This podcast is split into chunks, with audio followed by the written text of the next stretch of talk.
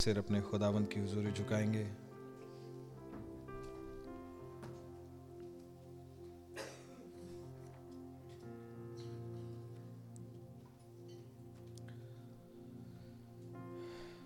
धन्यवाद हो प्यारे खुदा प्रभु यीशु मसीह, आपने ये पावन अवसर दिया, एक और प्यारा अवसर प्रभु जी कि इस संडे मॉर्निंग को हम भाई बहन आपके पास इकट्ठे हो सकें आपके वचन के चौगिर्द प्रभु जी। और ये अनुग्रह आपने बख्शा है खुदा, कोई आपके पास नहीं आ सकता प्यारे प्रभु जी, कोई भी नहीं आ सकता। अपनी काबिलियत, अपनी खूबी, अपनी मेहनत, अपनी अकल से कोई नहीं आ सकता। ये तो आप हैं जो खींच लेते हैं, और जब आप खींचते हैं तो वो सिर्फ़ एक शारीरिक भवन तक नहीं खींचते खुदा, आपका खिंचाव तो कहीं और ही ले जाता है। आपका नाम मुबारक हो कि आपने अपनी उपस्थिति को उपलब्ध कराया है खुदा। आपका धन्यवाद हो कि हम आपके साथ उस आयाम में उठ सकते हैं, उन बातों में जहाँ पर कभी रोशनी नहीं पड़ी थी, पर इस युग में आपने उसे अवेलेबल कराया। आप महान हैं खुदाओं, धन्य हैं आप प्रभु जी कि मेरे जैसा ही एक हाड़ मांस का मनुष्य आपने इस युग में भेज दिया प्रभु जी, जिसमें खड़े होकर के आप ही ने हमारा नाम लेकर के हमें अपने पास बुलाया है। हम आपके आभारी और शुक्रगुजार हैं। और ये वो नाम नहीं जो हमारे शारीरिक माता पिता ने हमें दिए, ये वो जो हमें आपने हमारे रियल पिता ने दिए। आपका नाम मुबारक हो प्रभु जी, क्योंकि ये तो हो सकता है कि जो शारीरिक माता पिता ने नाम दिए वो हम पर फलीभूत ना हो, लेकिन जो नाम आपने दिए उन्हें फलीभूत होने से रोक कोई नहीं सकता। आपके नाम की तारीफ हो गई प्रभु जी, आपकी जय जयकार हो गई खुदावंद प्रभु जी। ओ लॉर्ड जीसस, आप पहले विश्वासी हैं, आप अपने वचन के बारे में कभी दोबारा नहीं सोचते। आपको कॉन्फिडेंस है अपने वचन पे कि वो कभी फेल नहीं होता, आपके विचार कभी फेल नहीं हो सकते। वो जब भी पृथ्वी पर आएंगे ऐसी वर्षा की मानिंद ही आएंगे जो फलीभूत हो और जिस पर्पस से भेजी गई है उसे पूरा करे। A mission accomplished. आपका नाम मुबारक हो प्रभु जी, क्योंकि आपका एक भी थॉट, चाहे वो सिर्फ आपकी पूरी योजना में एक सीन में अपीयर होता हो, लेकिन वो आपकी तरह ही इटर्नल है प्रभु, और उसे कोई नहीं रोक सकता। आपके फेवर पाने से प्रभु जी, आप महान हैं खुदावंद। आपकी जय हो प्रभु जी, आपकी स्तुति महिमा हो प्रभु जी। And here we find Lord Jesus, जबकि हम ऐसे पिंजड़े से में फंसे हुए अपने आप को महसूस करते हैं खुदावंद प्रभु जी, जहाँ से निकलना हमारे बस की बात नहीं, हम इसकी दीवारों से टकरा करके घायल ही होते रह जाते हैं। लेकिन लॉर्ड आपका नाम मुबारक हो इस ओपनिंग के लिए, आपने खुदावंद एक द्वार खोल के रख दिया हमारे लिए। और सिर्फ ये नहीं कि आओ और इससे निकल जाओ, खुदावंद आपका नाम मुबारक हो जो आपने नबी के मुख से यह कहलाया, just press on the battle और तुम पाओगे, समथिंग विल हैपन। आपका शुक्र हो प्रभु जी, क्योंकि आपने कहा कि कुछ होगा, कोई आएगा, एक हाथ आएगा और तुम्हें निकाल के ले जाएगा। आपका धन्यवाद हो प्रभु जी, आपने आते ही हमारे लिए खुदावंद अपना आर्मर दे दिया प्रभु जी, ताकि हम प्रोटेक्ट हो सकें खुदावन। इसलिए तीरों की बौछार और हम लोग में तो एक्सपोज होते हैं पर मारे नहीं जाते। आपका नाम मुबारक हो प्रभु जी, विश्वास से गिर नहीं जाते। गलतियां तो करते हैं प्रभु, पर आपकी उपस्थिति और आपके फेवर से ख़त्म नहीं हो जाते। आपका नाम मुबारक हो प्रभु जी, क्योंकि इस युग में आपने हमें अपने पीछे ले लिया खुदावन, और इस बात के लिए कि आप हैं जो हमें क्लेम करने के लिए उपस्थित और उपलब्ध हैं। आप महान हैं प्रभु, आपके नाम की तारीफ होवे, आपका शुक्र हो। अपनी गलतियों, गुनाहों, अपराधों के लिए आपसे क्षमा प्रार्थी हैं प्रभु जी। हम उन्हें नहीं करना चाहते हैं प्रभु, हम आपको दुखी नहीं करना चाहते, हमें क्षमा करें खुदा। लेकिन प्रभु हम धन्यवादित हैं कि इन मीटिंग्स का चैनल हमारे लिए खुला हुआ है, वो पुस्तकें, वो ऑडियो टेप्स हमारे लिए उपलब्ध हैं प्रभु, जहाँ से हमारा रीइंफोर्समेंट आता है। प्रभु आपका नाम मुबारक हो, और आपसे आपका आत्मा जो हमें कभी छोड़ता नहीं प्रभु जी, हमारे साथ आप बने रहते हैं प्रभु। अपने इनफैलेबल प्रूफ्स के द्वारा आप ये साबित करते हैं कि आप हमसे आज भी प्यार करते हैं। ओ लॉर्ड, हमारा विश्वास भी आपकी सोच को हमारे प्रति बदल नहीं सकता। आपका नाम मुबारक हो प्रभु जी। प्लीज़ लॉर्ड जीसस, आज सुबह और आज दिन भर की मीटिंग्स का टेक चार्ज लीजिए। हम भाई बहन यहाँ पर आपसे मुलाकात करना चाहते हैं। प्रोसीडिंग्स के हर स्टेप में प्रभु जी, हम दुआओं में, सॉन्ग्स में, वचन के सुनने और रिसीव करने में, आपकी हमद और सिताइश गाने में वर्शिप करना चाहते हैं, आपको प्रेज करना चाहते हैं। ओ लॉर्ड, अपनी सोच के आयाम से निकलना चाहते हैं, इस गंदे घिनौने आयाम से निकलना चाहते हैं प्रभु, जिसमें सिर्फ बुराई ही उपजती है। प्रभु प्लीज़ हमारी मदद करें। आपने कहा था खुदावंद कि तुम खुदा के बड़े बड़े कामों को देखोगे। प्लीज़ लॉर्ड, हम प्रे करते हैं, आइए और टेक चार्ज लीजिए। अपने बच्चों को यहाँ से उठा निकाल लीजिए खुदा, क्योंकि आपने सिर्फ हमसे एक मंगनी ही नहीं करी है, वरन आपने हमारे को ले जाने का वायदा किया है खुदावंद, एक मैरिज में प्रभु जी। ओ खुदावंद, प्लीज़ आप ही आकर के हमें ले चलिए, मदद और रहनुमाई कीजिए। हमसे हम कलाम हुई, आपको वर्शिप करने का फजल दीजिए प्रभु जी। हम मांगते हैं कि हमें आज पवित्र आत्मा का एक फ्रेश अंशन दीजिए खुदा, और एक ऐसे फेथ को इंस्टिल कर दीजिए जिसके बारे में नबी ने बोला, मैंने अब तक वो विश्वास नहीं जाना था, पर अब वो है। प्रभु प्लीज़, हमें उसकी ज़रूरत है। सैमसन ने वो विश्वास कभी नहीं जाना था जो एरिना में उस छोटे लड़के के साथ उसे मिला। हमें उसकी ज़रूरत है प्रभु, हमें उसकी ज़रूरत है प्रभु जी। ओ मेरे प्रभु जी, प्लीज़, डेविड ने उस विश्वास को उससे पहले सिर्फ डेमोज में पाया था प्रभु, लेकिन जब गोलियत के सामने खड़ा हुआ वो फ़र्क था, वो एक अलग ही चरण था प्रभु जी, एक स्टेप अप था। प्लीज़ लॉर्ड, सिकलग की लड़ाई एक और स्टेप अप था प्रभु जी, जस्ट बिफोर द अडॉप्शन।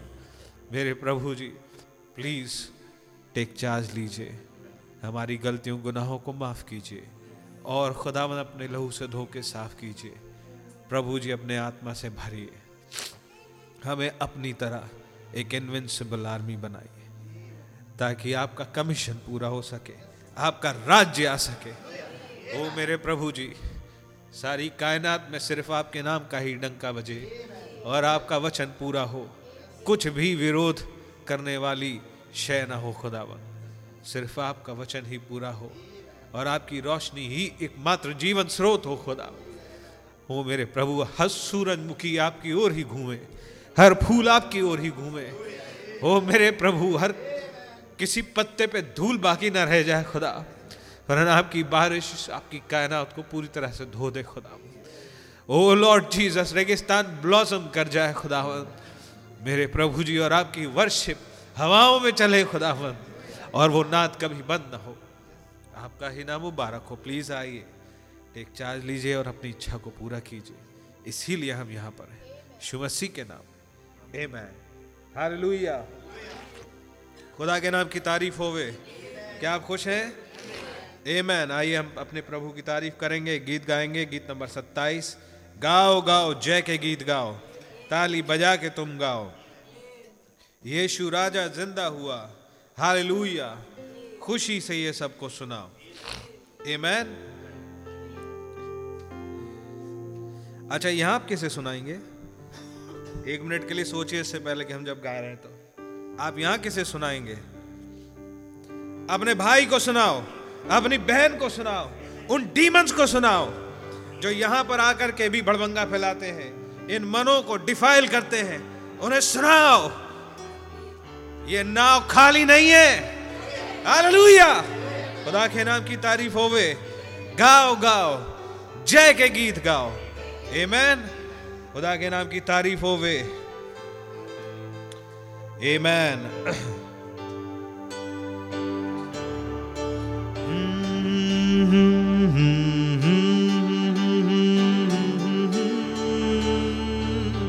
गाओ गाओ जय के गीत गाओ, ताली बजा के तुम गाओ।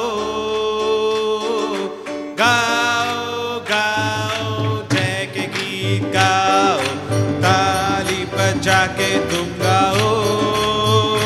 यीशु राजा जिंदा हुआ, हालेलुया, खुशी से ये सबको सुना। यीशु राजा जिंदा हुआ, हालेलुया, खुशी से ये सबको सुना। कब्र पर था एक बड़ा पत्थर, देखो कैसे हट गया हो, हालेलुया। कब्र पर था एक बड़ा पत्थर, देखो कैसे हट गया वो। रोमी रात की मोहर बंद ना रख सकी कभी भी खुदा के पुत्र को। रोमी रात की मोहर बंद ना रख सकी कभी भी खुदा के पुत्र को।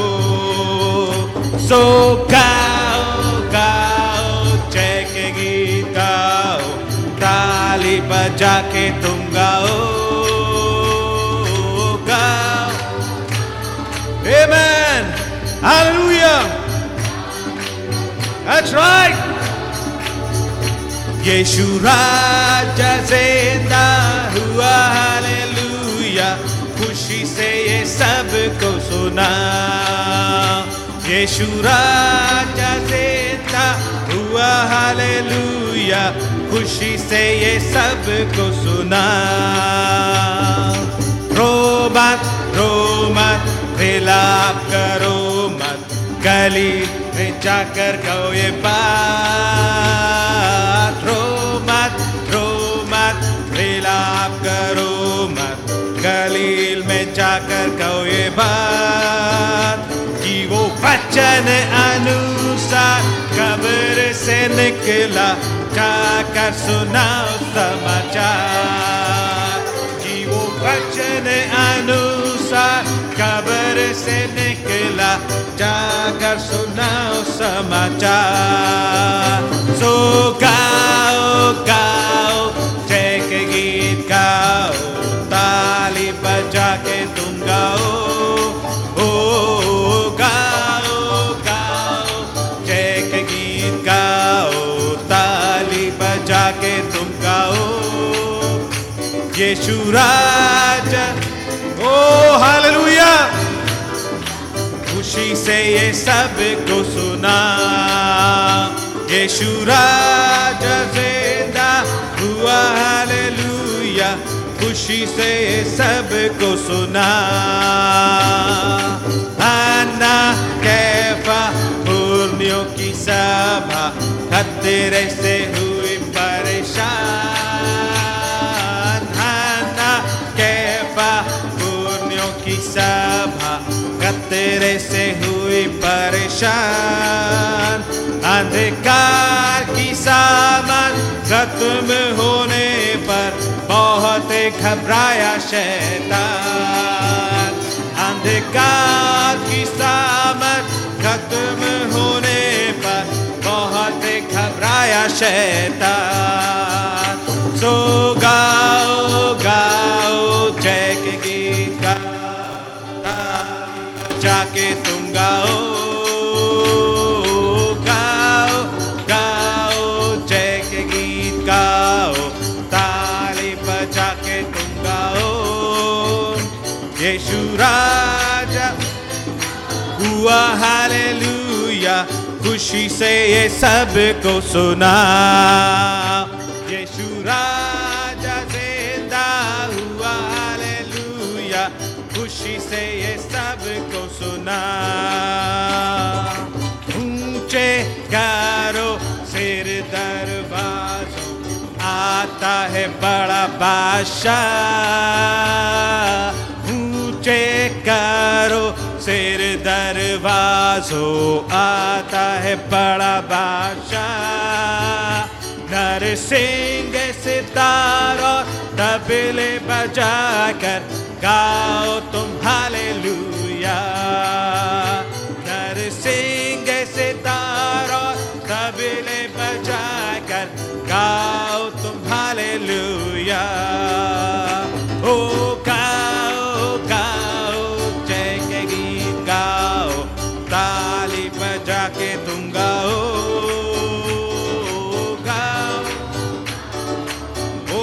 Hallelujah. Thank you, Lord.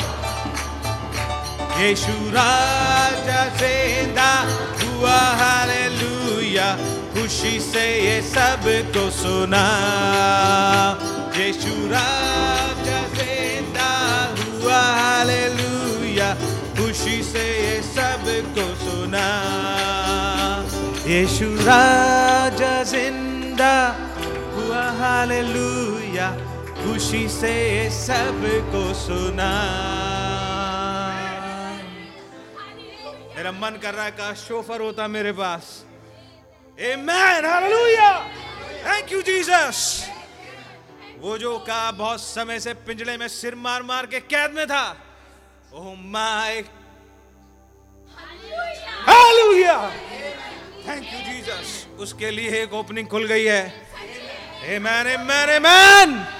Hallelujah. Thank you, Jesus.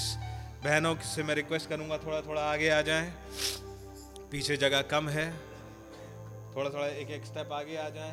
आप बहनें भी थोड़ा सा आगे आ जाएं। जी आप, God really bless you. Hallelujah. Praise the Lord. खुदा के नाम की बड़ी तारीफ होवे। हम लोग बड़े खुश हैं, हमारे बीच में भाई अवनीश हैं, भाई अनिल हैं, सिस्टर हैं। खुदा का नाम बड़ा मुबारक हो। अपने भाई बहनों के साथ मिलकर के अच्छा लगता है। आमेन। Are you happy? एक दूसरे से हाथ मिला करके ग्रीट कर सकते हैं। God really bless you. खुदा का नाम बड़ा मुबारक हो। हालेलुया। अरे ठंडेपन से नहीं, जरा गर्म जोशी के साथ। God bless you my brother, God bless you my sister.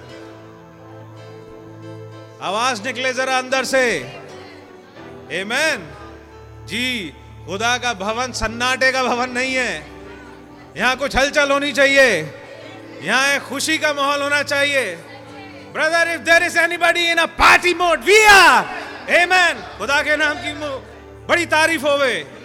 Amen, amen, amen. खुदा का नाम मुबारक हो।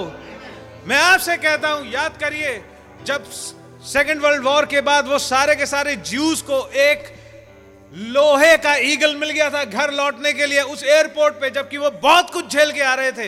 किस तरीके का माहौल होगा? अरे ब्रदर, वो एरोप्लेन नहीं था, वो उनकी डिलीवरेंस था। क्या बात सच है? खुदा के नाम की तारीफ होवे। हालेलुया। क्या वो एरोप्लेन हमारे सामने नहीं खड़ा होता है? Oh my, can we have the picture brother? क्या वो पिक्चर यहाँ लगा सकते हैं? हमारा एरोप्लेन, हमारा astronaut, one of this days ये क्लाउड हमें कैच अप कर ले जाएगा। Hallelujah. It's a promise. Thank you Jesus, thank you Lord. आइए हम लोग बैठ जाएंगे। हमारे बीच में कुछ गवाहियां हैं।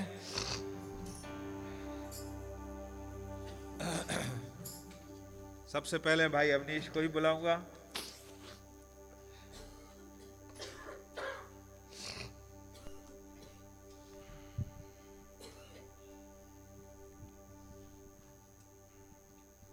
आप सब लोगों को जय मसीह की। जय मसीह की। खुदावंद प्रभु यीशु मसीह ने मुझे मौका दिया कि मैं इस भवन तक आ पाऊँ, और ये मेरे लिए हमेशा से एक ऐसा रखता है जैसे हमारी घर वापसी हो रही है। आज वैसे भी सांसारिक तौर पे लोग बोलते हैं घर वापसी करो, घर वापसी करो, लेकिन ये लिटिल बेथलहम वैसे भी मेरे लिए मेरे घर जैसा है। और खुदावंद का मैं लाखों लाख शुक्रगुजार करता हूँ कि खुदा ने मुझे एक ऐसा घर दिया जहाँ मैं कहीं भी आ सकता हूँ, कभी भी आ सकता हूँ। मैं अपनी इस गवाही को, इससे पहले मैं शुरू करूं, मैं आप लोगों से क्षमा प्रार्थी हूं, और खुदावंद मेरे हृदय को जानते हैं। ये गवाही मुझे, जब मैं पिछली बार आया था तब मुझे ये देना चाहिए था, लेकिन अक्सर ये होता है कि इंसान अपनी अकल से सोचता है चीज़ों को कि इसकी कोई वैल्यू नहीं है, इसकी महत्ता नहीं है, इसलिए वो चीज़ों को टाल देता है। जब मैं पिछली बार आया था मेरे पास एक दो चीज़, ये अक्सर ऐसा होता है कि हम लोग जब बहुत दिनों तक गैप में रहते हैं, बाहर रहते हैं, तो ढेर सारी खुदा की डीलिंग्स होती हैं, ढेर सारी गवाहियाँ होती हैं। तो जब हम कहीं पास में आते हैं तो हमें लगता है कि चलिए इतनी सारी चीज़ें हैं, ठीक है, आगे खुदाबंद करें, क्योंकि हम कहीं ना कहीं किसी न किसी भाई या बहन के साथ किसी न किसी रूप में शेयर कर चुके होते हैं। जब मैं आया, मेरे उस समय था कि मुझे ये गवाही देनी चाहिए, फिर मुझे ये लगा कि ठीक है, इसकी उतनी कोई वैल्यू भी नहीं है। पिछले दिनों क्या हुआ, जब हमारे पास्टर भाई जब पिछले दिनों मीटिंग ले रहे थे यहाँ पे, तो वो एक हिस्से को रख रहे थे, और वो हिस्सा वो रख रहे थे, लास्ट में रख रहे थे कि हम कितने खुदा के एहसान को हम कितने हल्के में ले लेते हैं, कि जब वो हमारे जीवन में काम करते भी हैं तो हम खड़े होकर सिर्फ गवाही तक नहीं दे सकते। और जब वो हिस्से को रख रहे थे, इससे पहले मेरे पास ढेर सारी चीज़ें थी, लेकिन एक गवाही, एक हिस्सा था जो आके मेरे यहाँ रुका, और मैं वहाँ पे था, मुझे लगा कि खुदाबंद ये तो मैंने भी किया है, इतने आपने मेरे जीवन में काम किए, इतनी सारी चीज़ें हैं। जब मुझे मौका था, मैं आया था, मैं दे सकता था, क्या पता किसी का फ़ायदा हो ना हो, लेकिन मेरा तो ये काम है कि जब आपने मेरे जीवन में काम किया है तो मैं आपके नाम को प्रेज करूँ। लेकिन मैं चुका। फिर मैंने पास्टर भैया को कॉल किया, बाद में मौका लगा, मैंने बोला कि भैया मैंने ये गलती करी है, और अगर आप अलाउ करें तो मैं चाहूँगा कि अगर मैं जब कभी आता हूँ तो मैं अपनी गवाही को रखूँ। तो खुदावंद का नाम मुबारक हो, पास्टर भैया ने हमें मौका दिया, बोला कि अगर आप चाहते हो तो रख सकते हो। तो ये खुदावंद का ही अनुग्रह और ग्रेस है। खुदावंद का नाम मुबारक हो। तो जब मैं पहले ही, जैसा आप लोग जानते हैं, मैं जब कांगड़ा में, हिमाचल में, कांगड़ा डिस्ट्रिक्ट में रह रहा था, तो वहाँ पे रहते रहते कुछ दिनों के बाद मेरी जॉब का ट्रांसफ़र हुआ, तो मैं हिमाचल में मंडी डिस्ट्रिक्ट की तरफ आया, और मैं बहुत खुश था नए जॉब को लेके, क्योंकि सांसारिक तौर से सैलरी है, चीज़ें हैं, बहुत सारी इंक्रीमेंट थी, मुझे लगा कि बहुत अच्छा है। तो इन सब चीज़ों को लेके मैं बहुत खुश था, मैसेज का भी हिस्सा था। तो शुरुआत के 3-4 महीने तो बहुत खुशी में ही निकल गए। फिर इधर मैं 4-5-6 डिस्ट्रिक्ट रहे हैं, जैसे शिमला रहा, मंडी रहा, कुल्लू रहा, मनाली रहा। ये वो हिस्से थे जहाँ पे लास्टली में 4-5 महीने तक खूब मैंने ट्राई किया, जो कर सकते थे, जो भी मेरे कनेक्शन बन सकते थे, चीज़ों को कर सकते थे, ताकि मैं मैसेज को, चीज़ों को रखूँ। और मौका भी मिला बहुत जगह पे, लेकिन वो उस तरीके का रिस्पॉन्स निकल के नहीं आ रहा था। फिर कुछ और भी चीज़ें थी जो मैसेज में थी, वो भी चल रही थी लाइफ में उठा पटक जैसे। एक दिन एकदम से एक विचार आया कि मैं यहाँ कर क्या रहा हूँ, कुछ हो नहीं रहा है। और पता नहीं उन्हीं समयों में मुझे ऐसा लगा जैसे मुझे कोई कह रहा है कि अब बिहार जाओ, बहुत हो गया, अब निकलो यहाँ से, अब निकलो यहाँ से। जब मैं ये कह रहा हूँ तो मैं अपनी मदर की बुराई के लिए नहीं कह रहा हूँ, बरन इसलिए कह रहा हूँ कि संसारिक। जब मैंने ये बात उनसे सबसे पहले शेयर किया, मैंने बोला कि मम्मा मेरे साथ प्रॉब्लम यह है कि अब मुझे लगता है कि बहुत हो गया हिमाचल में, अब हमें यहाँ से निकलना चाहिए।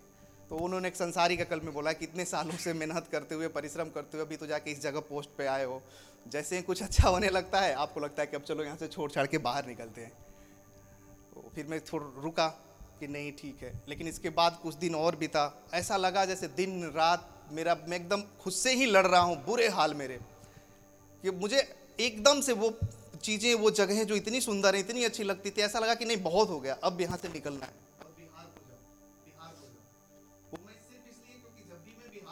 हूँ मेरी एक अपनी पर्सनल लाइफ, वो या तो मुझे नासरत दिखता है या तो मुझे गलील दिखता है। मेरे जिस तरीके से खुदावंद ने डीलिंग करी है उस तरीके से। फिर मैंने भैया से बातचीत करी, मैंने बोला भैया कि वास्तव में ऐसी बात है और मैं यहाँ से ऐसे निकलना चाहता हूँ, तो और जॉब है, चीज़ें हैं। तो उन्होंने बोला कि हाँ ठीक है, अगर आप चाहते हो, खुदावंद ने रखा होगा तो इंतजाम करेंगे, देंगे, हो सकता है, ठीक है।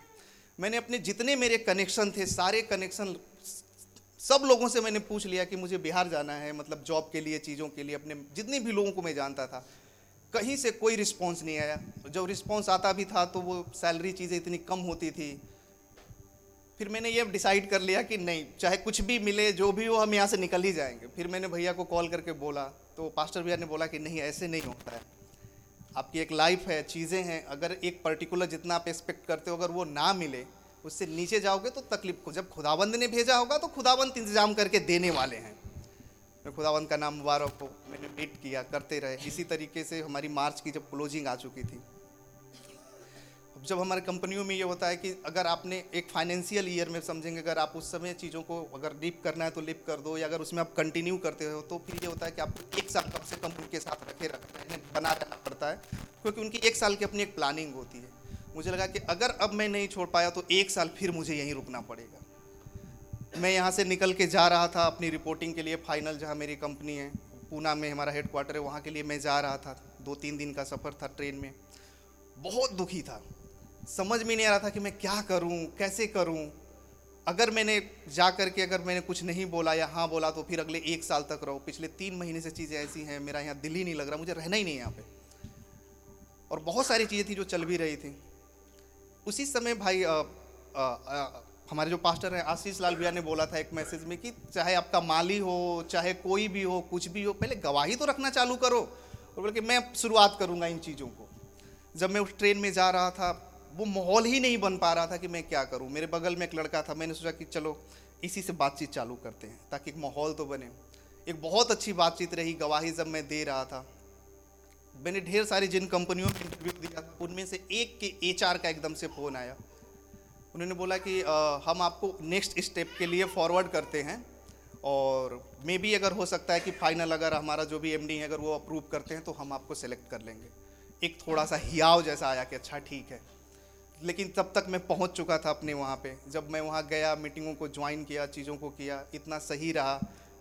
फिर इंसानी अकल से एक विचार आया कि चलो बहुत चीज़ें सही हैं, 1 साल और रुक जाते हैं।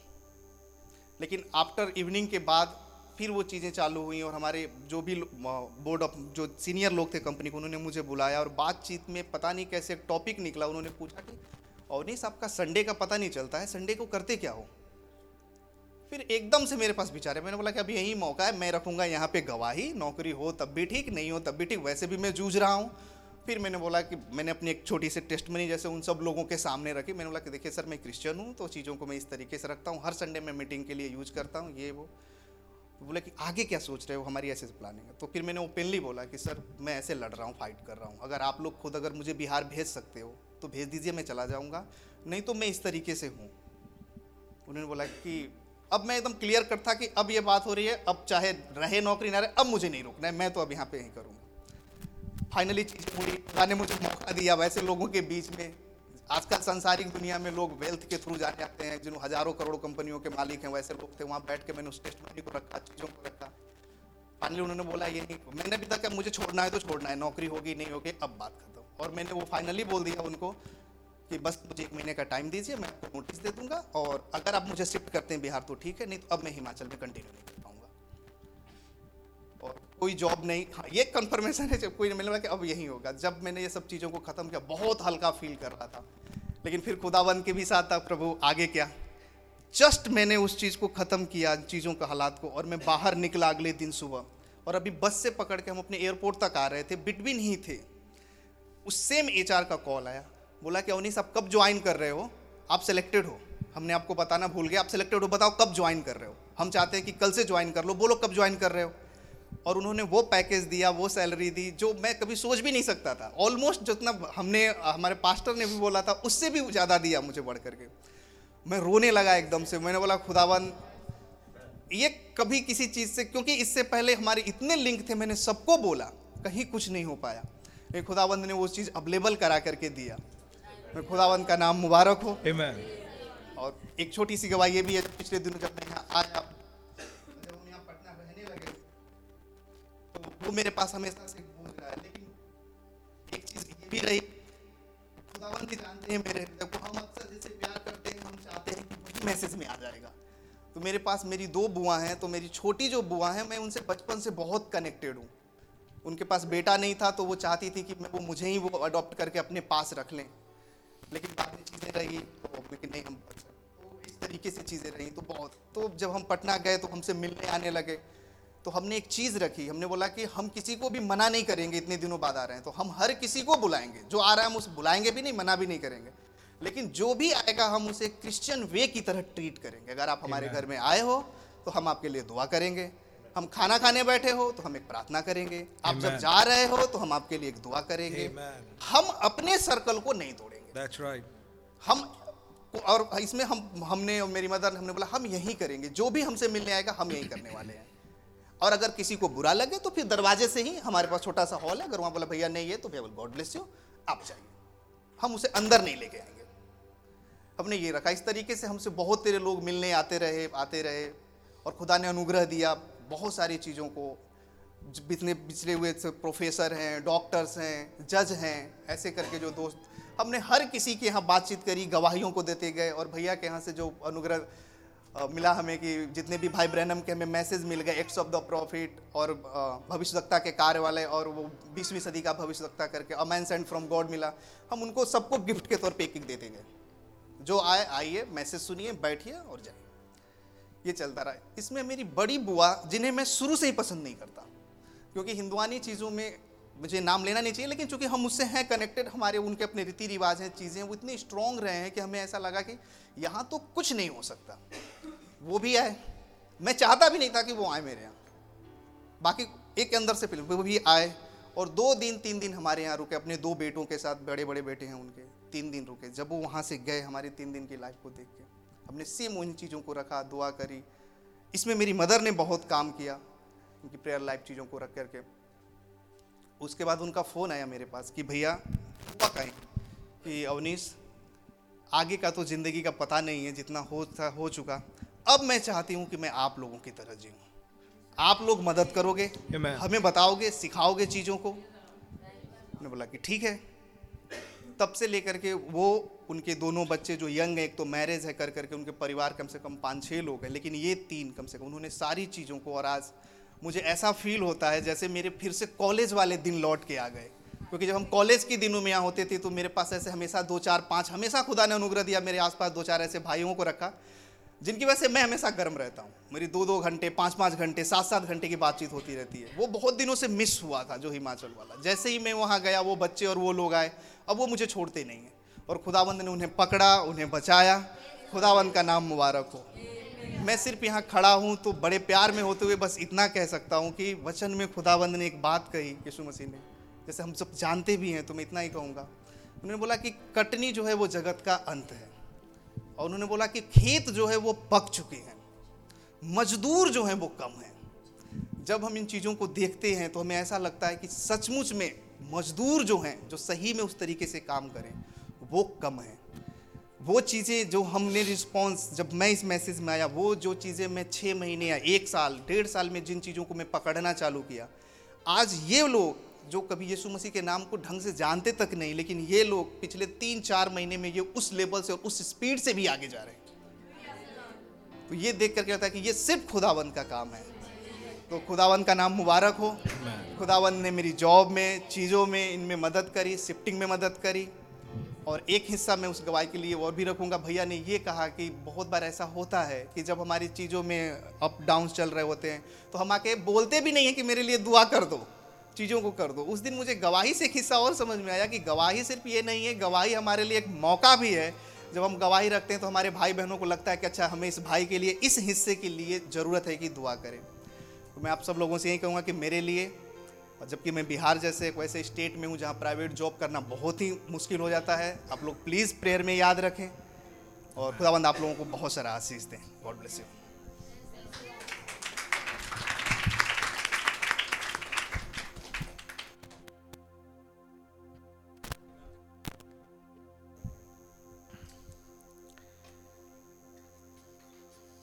सिस्टर ममता,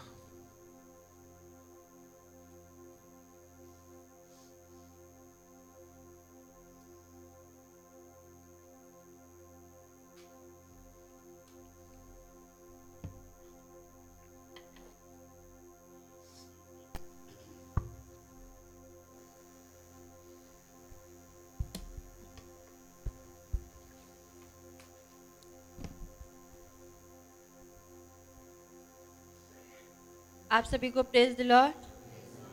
पिछले 2 हफ्तों में खुदा ने मुझसे बात की है जिसकी मैं गवाही देना चाहती हूँ खुदा की महिमा के लिए, क्योंकि मैं जानती हूँ कि इन 2 हफ्तों से पहले जो मेरा फेथ था अब वो नहीं है, लेकिन खुदा ने मेरे फेथ को ऊपर उठाया है, मुझे और अपने करीब खींचा है। Thank you Lord. मैं इसके लिए खुदा का बहुत धन्यवाद देती हूँ।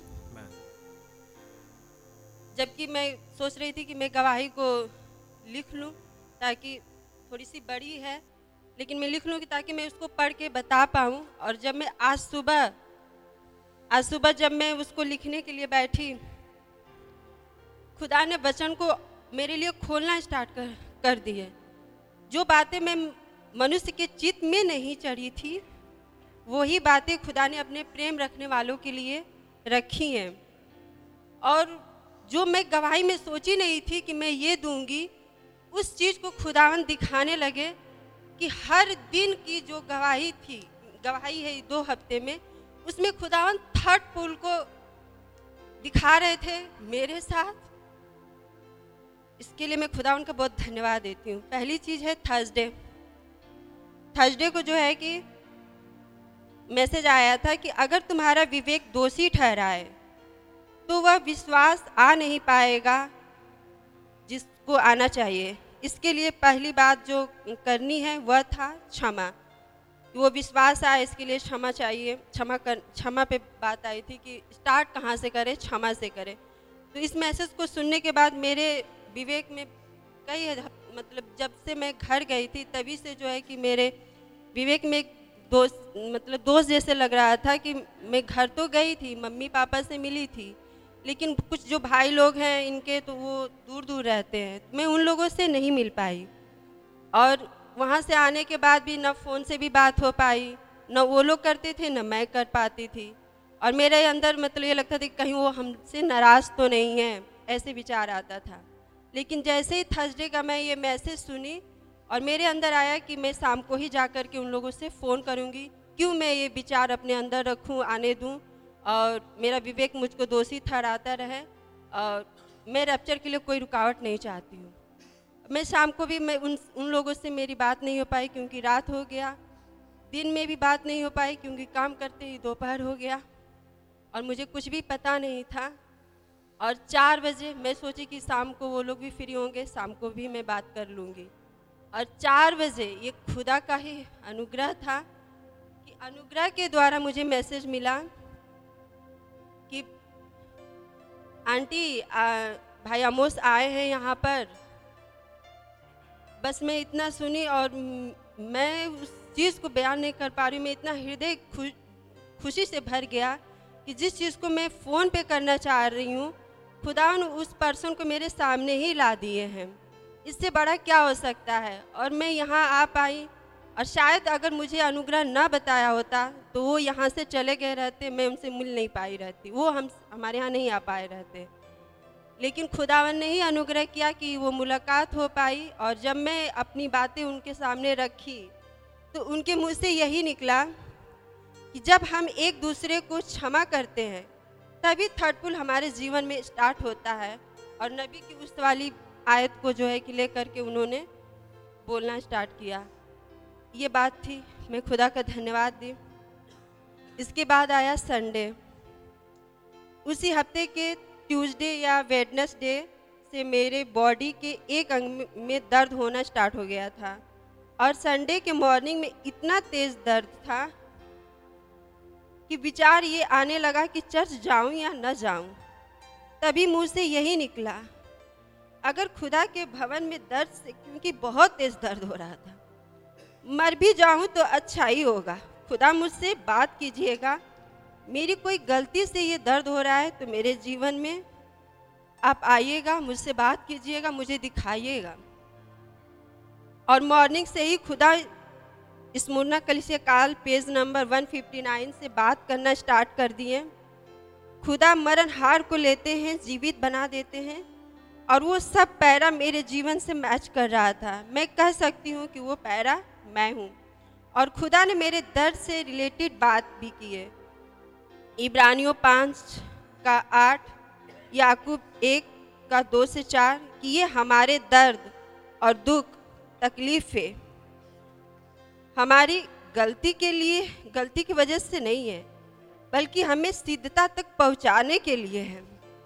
मुझे इस बात से बहुत तसल्ली मिली कि खुदावन, ये अगर परेशानी भी आई है तो मुझे आप उस सीधा स्टेचर ऑफ परफेक्ट मैन में ले जाना चाहते हैं।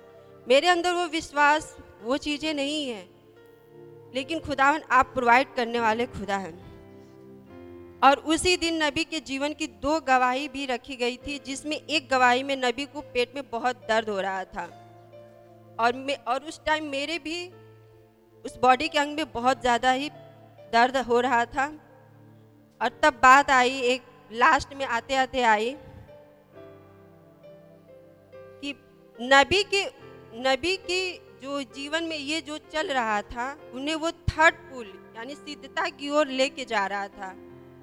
मैसेज खत्म होते होते ये बात आई कि जो नबी के जीवन में जो गवाहियाँ थी उस दिन चल रही थी वो उनको थर्डफुल के तरफ ले जा रही थी। मैं कहीं कि खुदावन आप मुझे भी ले चलिए। उसके बाद ट्यूसडे आया।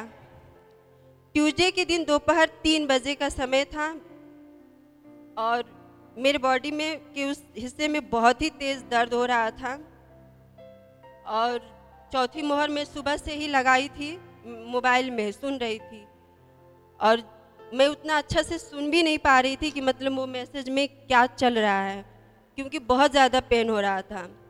और लगभग 3-3:30 बजे का टाइम था और मैं इससे बिस्तर पर ही लेटी थी और रो रही थी। अचानक बस नबी की एक आवाज़ मेरे कान में गई और वो आवाज़ थी कि शैतान जब अवतरित होता है अपने लोगों में तो उसे अधिकार देता है उन कामों को करने के लिए। बस इतना ही थॉट कान में आया और मेरा थॉट चेंज हो गया और तब आया कि खुदावन जब अपने लोगों में अवतरित होते हैं तो उन्हें भी अधिकार देते हैं कि वो बोले और हो जाए। ये ऐसे थॉट आने लगा तुरंत ही। और तब दो बस गवाही याद आई उस टाइम नबी की गिलहरी की, कि गिलहरी को नबी ने बोला और हो गया। और भाई आशीष की गवाही याद आई कि भाई आशीष ने कैसे प्रेयर किए और हो गया। तो मेरी क्या ज़रूरत है इस टाइम? मुझे समझ में नहीं आ रहा था कि इस शरीर से तो कोई रिलेटेड चंगाई, मुझे बस दो ही गवाही याद आ रही थी और मुझे लग रहा कि मुझे तो कुछ ऐसा दिख नहीं रहा है। तभी अचानक प्रेरितों 3 याद आया। प्रेरितों 3 में जो है कि खुदा का पुत्र पतरस जब उसने बोला कि वो लंगड़ा चंगा हो जाए, वो उसका पैर जो है कि जो चल नहीं पा रहा था, जो भीख मांग रहा था मंदिर के सामने, वो खड़ा हो जाए, तो वो खड़ा हो गया। तो उसकी वो शारीरिक चंगाई थी। मैंने कहा खुदावन मेरी भी शारीरिक चंगाई चाहिए इस टाइम और खुदावन मेरी दुआ है कि प्रभु मेरे घाव ठीक हो जाए प्रभु यीशु मसीह के नाम में। और बस मैं ऐसे बोलती रही और कहीं कि खुदावन ये आपने वचन दिए हैं और मैं ठीक हो जाऊंगी। मैं बोलती रही लेकिन वो दर्द अभी था, एक बैग ख़त्म नहीं हुआ था। फिर ट्यूसडे की शाम को ही जब भाई आशीष फिर से खड़े हुए तो उन्होंने मैसेज जो लिया वो विश्वास की ढाल, और मेरे खुदावन विश्वास को बढ़ाने लगे। उसी टाइम से 3-3:30 बजे का जो टाइम था उसी टाइम से खुदावन ने मेरे जीवन में उस हीलिंग को स्टार्ट कर दिए थे ताकि वो विश्वास आ सके कि वो परफेक्ट हमें चंगाई मिल सके। उसी दिन उसी टाइम से स्टार्ट किए और जब शाम को ट्यूसडे का जब भाषिश बोल रहे थे कि वो वचन विश्वास की जो ढाल है वो खुदा का वचन है और खुदा ने जो आपको वचन दे दिया है आप उसे पकड़ लीजिए। और खुदावन से मैं उसको बोलती रही कि खुदावन आपने मुझे हील कर दिए हैं। अगले ही दिन आया वेडनेसडे। वेडनेसडे को जब मैं आई खुदा के पास, जब मीटिंग चल रही थी तब एक बात आ रही थी कि मार्था जो है कह रही कि अगर खुदा यहाँ होते, अगर प्रभु आप यहाँ होते तो मेरा भाई कभी ना मरता, अगर प्रभु आप यहाँ होते तो हम बीमार नहीं रहते। मेरे अंदर क्वेश्चन चलने लगा कि प्रभु ये सच है कि आप होते तो हम दर्द में मैं नहीं रहती। लेकिन पीछे की गवाहियाँ सब याद आने लगी कि खुदावन आप हैं हमारे साथ। शायद मेरे पास वो विश्वास नहीं है लेकिन प्रभु मेरी दुआ है कि मेरे अविश्वास का आप उपाय कीजिए। आपके पास वो विश्वास है, मेरे नबी के पास वो विश्वास था। आप चाहते हैं कि मैं बीमार न रहूं, इसलिए तो आप मेरे लिए यहोवा राफा बने। और तब मैसेज ख़त्म होते बाद कि आज खुदावन जीवन लिए हुए 2 पैरों पर यहाँ पर खड़ा है। मेरे अंदर आए प्रभु मेरे लिए वो 2 पैर कौन सा है जिसमें से मेरी चंगाई है। तब खुदावन ने दिखाया कि तुम भाभी से बात करो। लास्ट में मैं भाभी से बात करी और उसके बाद से जो है कि बात होने के बाद जो कुछ भी हुआ खुदावन ने उसी राज से मुझे पूरा हील करने लगे। वो थर्सडे की सुबह होते होते मेरा सारा दर्द ख़त्म होने लगा। मैं खुदावन का बहुत ही धन्यवाद दी कि खुदावन ये आप है जो हमें लिए चल रहे हैं। और थर्सडे के ही मॉर्निंग में अचानक क्या हुआ कि मैं उस दिन बहुत खुश थी क्योंकि मुझे दर्द से बहुत आराम मिला और मैं खुश थी। और अचानक क्या हुआ कि जब मैं बर्तन धुल रही थी तब तक बाथरूम का जो नाली है वो एकदम भरने लगा, पूरा पानी से एकदम भर गया। और मैं सोची कि अब ये क्या हो गया। मैं उसमें 2-3 बाल्टी पानी गिराई कि अगर कुछ जमा होगा तो साफ हो जाएगा, पानी बहने लगेगा। 2-3 बाल्टी गिराने के बाद भी पानी नहीं बहा। फिर मैं उसमें फिनाइल भी गिराई कि कुछ अगर होगा तो गल उल जाएगा, जी कुछ ऐसा चीज़ होगा। कुछ नहीं हुआ। 10 बजे तक ही सिर्फ पानी आता है, उसके बाद पानी बंद हो गया। मैं कही कि अब क्या हो गया। फिर जो है कि 2 बजे से फिर पानी स्टार्ट हो जाता है आना।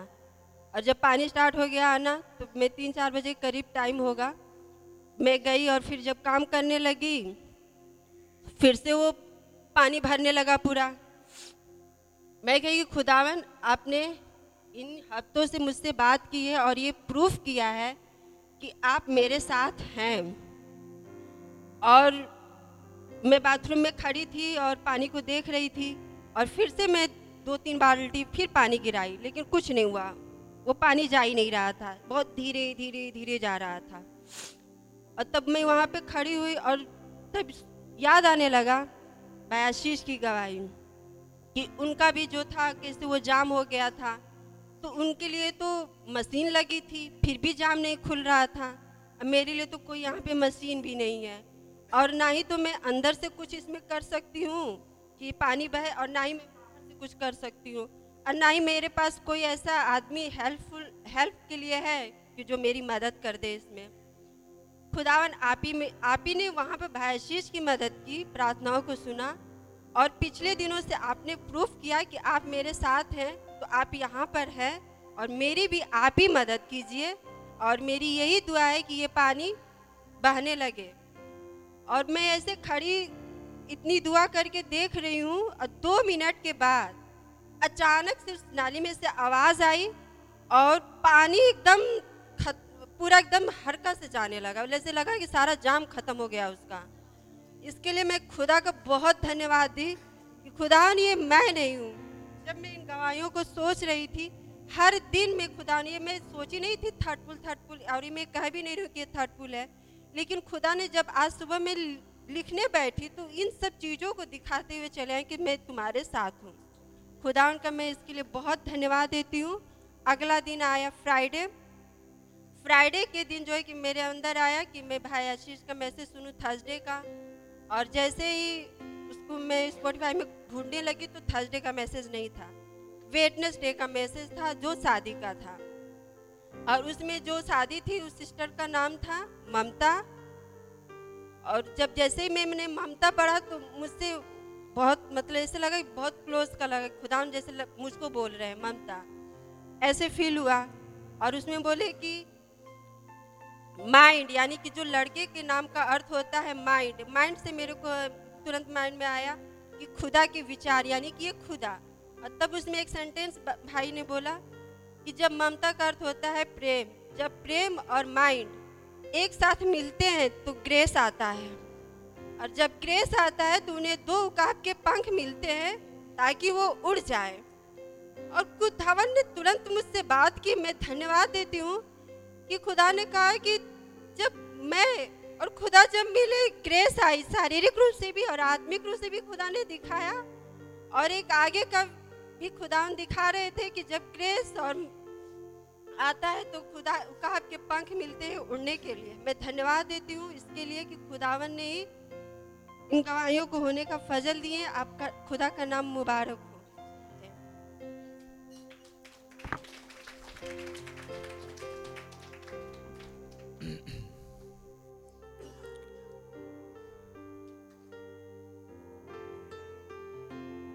संडे स्कूल अब अगले हफ्ते करेंगे। खुदावंत के नाम की तारीफ हुए। और आइए हम लोग खड़े हो जाएंगे।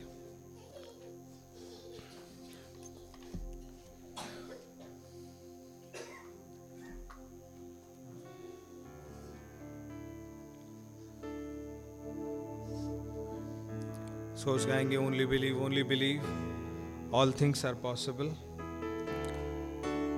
और अपने मनों को तैयार करेंगे। हमने कुछ गवाहियों को सुना है, आई बिलीव खुदावंद ने हमसे बात की होगी, और संदेश के लिए अपने मनों को तैयार करें।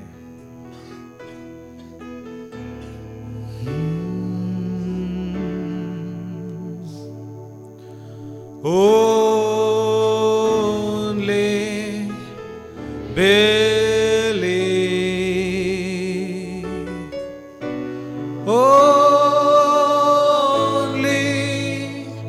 believe, only believe, all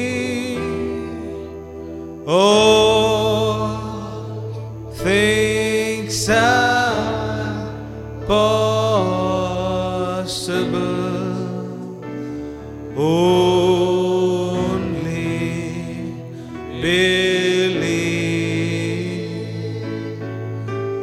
my Lord, I believe, my Lord, I believe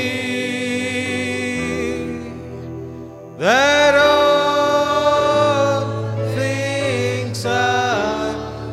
possible, my Lord, I believe,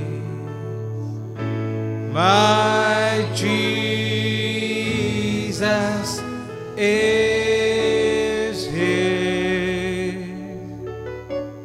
my Jesus is and all things are possible for my Jesus is here. Bhaiya ji, my Jesus.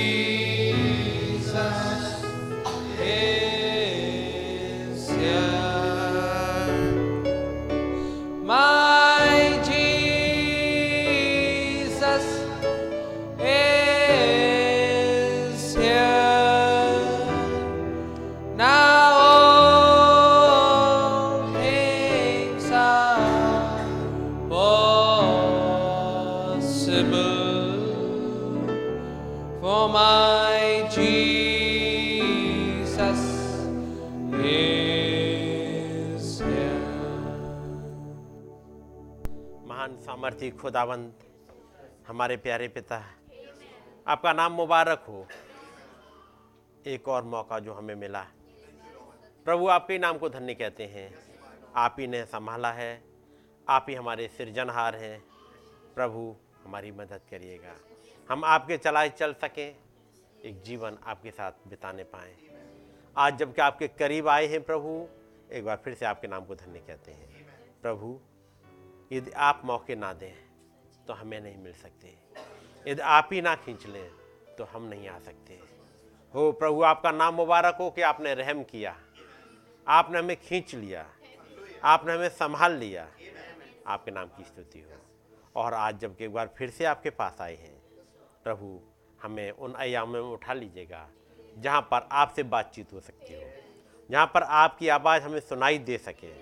प्रभु इस आयाम में नहीं, बल्कि एक और आयाम हम उसमें उठना चाहते हैं। प्रभु अपने दाहिने हाथ को बढ़ाइएगा और हमें उठा लीजिएगा, जैसे यहेजकेल पर आपका हाथ आया और आपने उसे उठा लिया।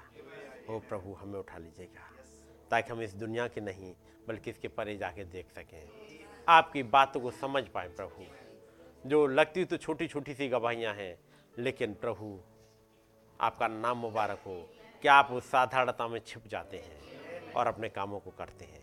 हमारी मदद करिएगा प्रभु, ताकि हम आपकी बातों को समझ सकें। प्रभु यदि कोई भाई बहन किसी बंधन में आया हो, किसी मुश्किल में आया हो प्रभु आप दया करिएगा, हर एक बंधन को काट दीजिएगा। खुदावंद यीशु मसीह अपने आए रहम में प्रभु हमें और उठा ले, हम में से हर एक को, यहाँ के डिस्टर्बेंस को प्रभु दूर करिएगा। हम आपकी सुनना चाहते हैं, इसलिए हमारे कानों को यहाँ की दुनिया की तरफ से बंद कर दीजिएगा प्रभु, और उधर की आवाज़ को सुना दीजिएगा। यदि कोई भाई बहन किसी बीमारी में हो प्रभु, आप यहोवा राफा हैं, चंगाई दे दीजिएगा। हमारी मदद करें, विनती को सुने, कबूल करें प्रभु यीशु मसीह के नाम में, आमीन। जबकि यहाँ हम लोग खड़े हुए हैं, खुदावंत के वचन से निकालेंगे लूका की इंजील और उसका 6 अध्याय, लूका 6 और उसकी 47वीं आयत से, जो कोई मेरे पास आता है और मेरी बातें सुनकर उन्हें मानता है, मैं तुम्हें बताता हूं वो किसके समान है। वो उस मनुष्य के समान है जिसने घर बनाते समय भूमि गहरी खोदकर चट्टान पर नींव डाली, और जब बाढ़ आई और धारा उस घर पर लगी, परंतु उसे हिला ना सकी, क्योंकि वो पक्का बना था। परंतु जो सुनकर नहीं मानता, वो उस मनुष्य के समान है जिसने मिट्टी पर बिना नींव का घर बनाया। जब उस पर धारा लगी तो वो तुरंत गिर पड़ा, और वो गिरकर सत्यानाश हो गया। आइए दुआ करेंगे। प्यारे प्रभु, एक बार फिर से हम आपके पास आए हैं, हमारी मदद करिएगा, इन बातों को हमें सिखाइएगा, आपकी ही मर्जी पूरी हो, प्रभु यीशु मसीह के नाम में, आमीन। सब लोग बैठ जाएंगे। खुदावंत का नाम मुबारक हो।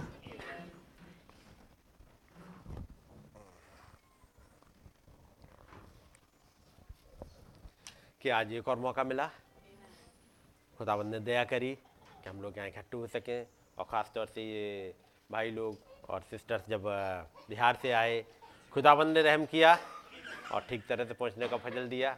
जबकि जैसा भाई लोगों ने बताया, जिस गाड़ी से आना था वो गाड़ी पहले तो लेट हो गई, और फिर शायद बाद में कैंसिल भी हो गई, और बाद में जिस गाड़ी में रिजर्वेशन था वो गाड़ी कैंसिल हो गई, लेकिन बाय ग्रेस ऑफ गॉड दूसरी गाड़ी मिल गई।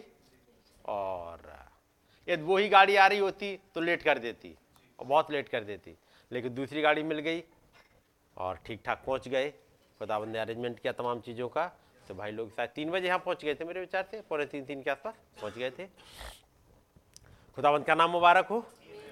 आज एक और मौके के लिए, और ख़ास तौर से इन पिछले दिनों में देखा होगा, खुदावंद ने रियली एक ज़बरदस्त तरीके से चीज़ों को सिखाया, समझाया। चाहे वो संडे की बात हो, चाहे थर्सडे की बात हो, चाहे ट्यूसडे की मीटिंग चल रही हो, चाहे वेडनेसडे की मीटिंग में हम लोग बैठे थे, कई एक एंगल खुदावंद ने खोले, जिसे कहते हैं वचन सिखाया और समझाया, ताकि उन चीज़ों को हम गहराई से समझ पाएँ। तो खुदावंद का नाम मुबारक हो। और आज जबकि मीटिंग को हम थोड़ा सा जल्दी ख़त्म करेंगे, उसे कोशिश करेंगे 12:30 तक ख़त्म करने के लिए। बीच में आपको आधा घंटे का ब्रेक मिल जाएगा, फिर आधा घंटा या 15 मिनट जो भी होगा, फिर अगले कार्रवाई के लिए हम फिर आके इकट्ठे हो जाएंगे। तो 10-15 मिनट का बीच का गैप होगा आपके लिए, ठीक है नहीं? तो हो सकता है जल्दी ख़त्म करूं तो मैं तेज़ चलूँगा, है ना? तो मेरे साथ साथ चलते रहिएगा।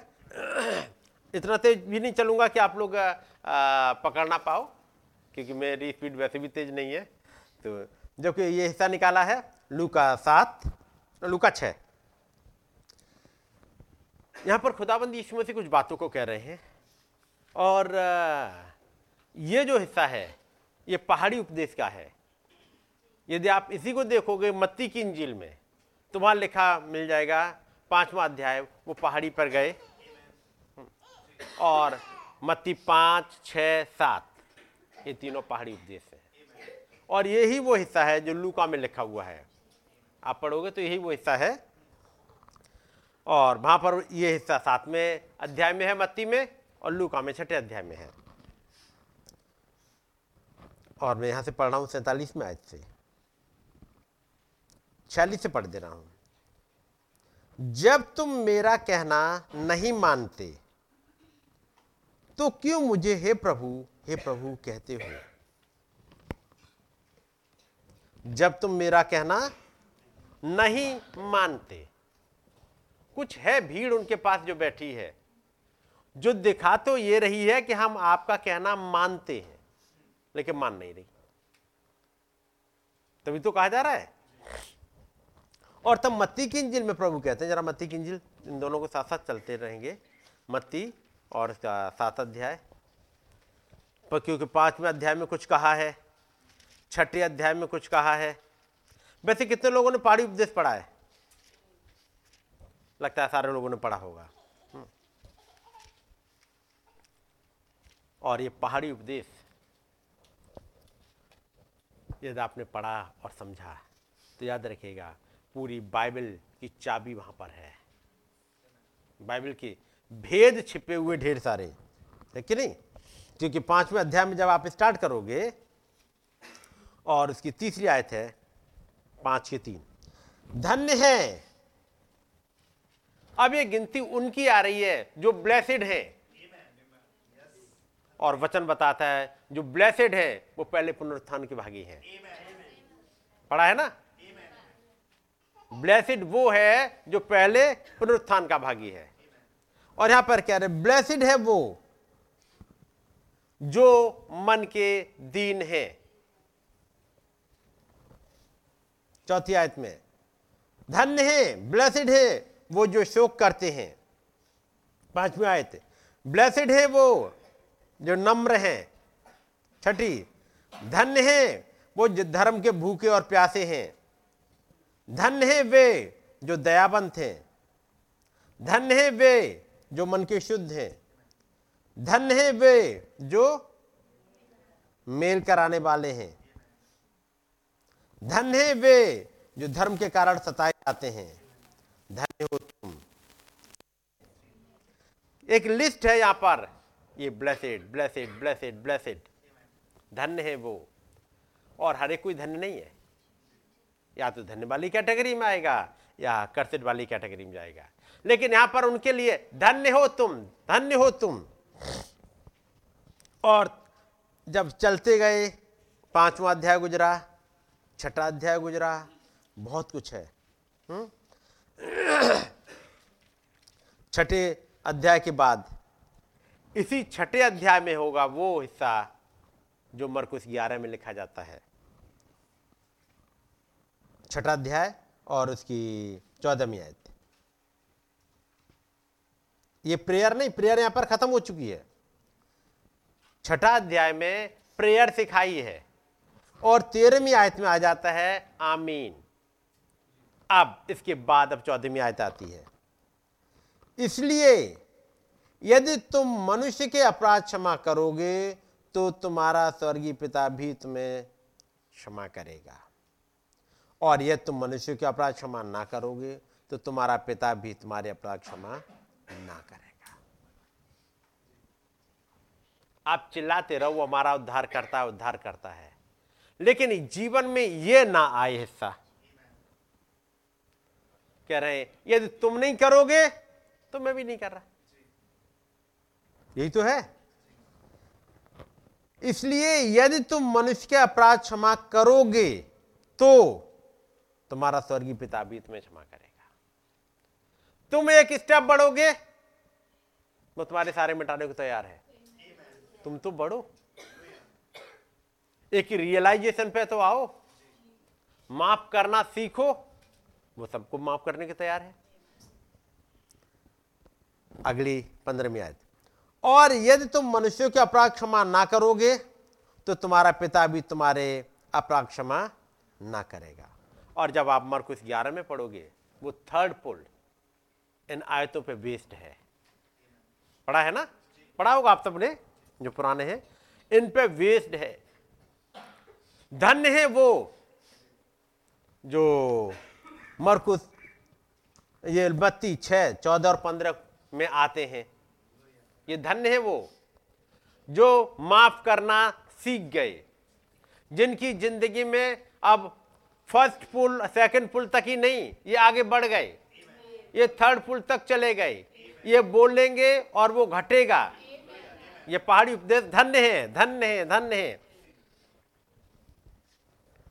फिर आगे फास्टिंग कैसे करनी है और ये सब कुछ करते हुए तो कई एक ड्रामेबाज भी आ जाते हैं। तब कुछ ऐसे थे वो इस मत्ती 6:14-15 को समझ नहीं पाए। तब उनके लिए फिर 7वें अध्याय की पहली आयत आती है, उन्हें फिर से समझा रहे हैं और वो क्या है, दोष मत लगाओ, क्योंकि दोष लगाने वाला चाहे कितनी भी ऊंचाई पे बैठा हो एक दिन किक आउट हो जाता है। डेविल ने तो अपनी काफी ऊंचाई पकड़ी, लेकिन प्रकाश बाग 12 में पढ़ोगे तो क्या हुआ, उसे नीचे गिरा दिया गया, यही है ना। और वो गिरा दिया गया कब, आपने पिछले दिनों मैसेज सुना होगा, जब कलीसिया ऊपर जाती है, दूसरे शब्दों में जब दुल्हन ऊपर जाती है डेविल नीचे आता है, होता है यही। ब्राइड ऊपर जाती है, डेविल नीचे आता है। ब्राइड पे कुछ खुलना स्टार्ट हो जाता है, वो स्टेप चढ़ने लगती है और ये नीचे जाता है। और मान लो चर्च में कुछ लोगों के ऊपर कुछ चीजें खुलना स्टार्ट हो जाए, वो ऊपर जा रहा है और किसी पर ना खुले तो चेक करे कहीं नीचे तो नहीं जा रहा है, क्योंकि यदि ये ऊपर जा रहा है तो कोई नीचे जा रहा होगा, आप नहीं, कोई मेंबर नहीं, एक कैरेक्टर, एक नेचर नीचे जा रहा होगा।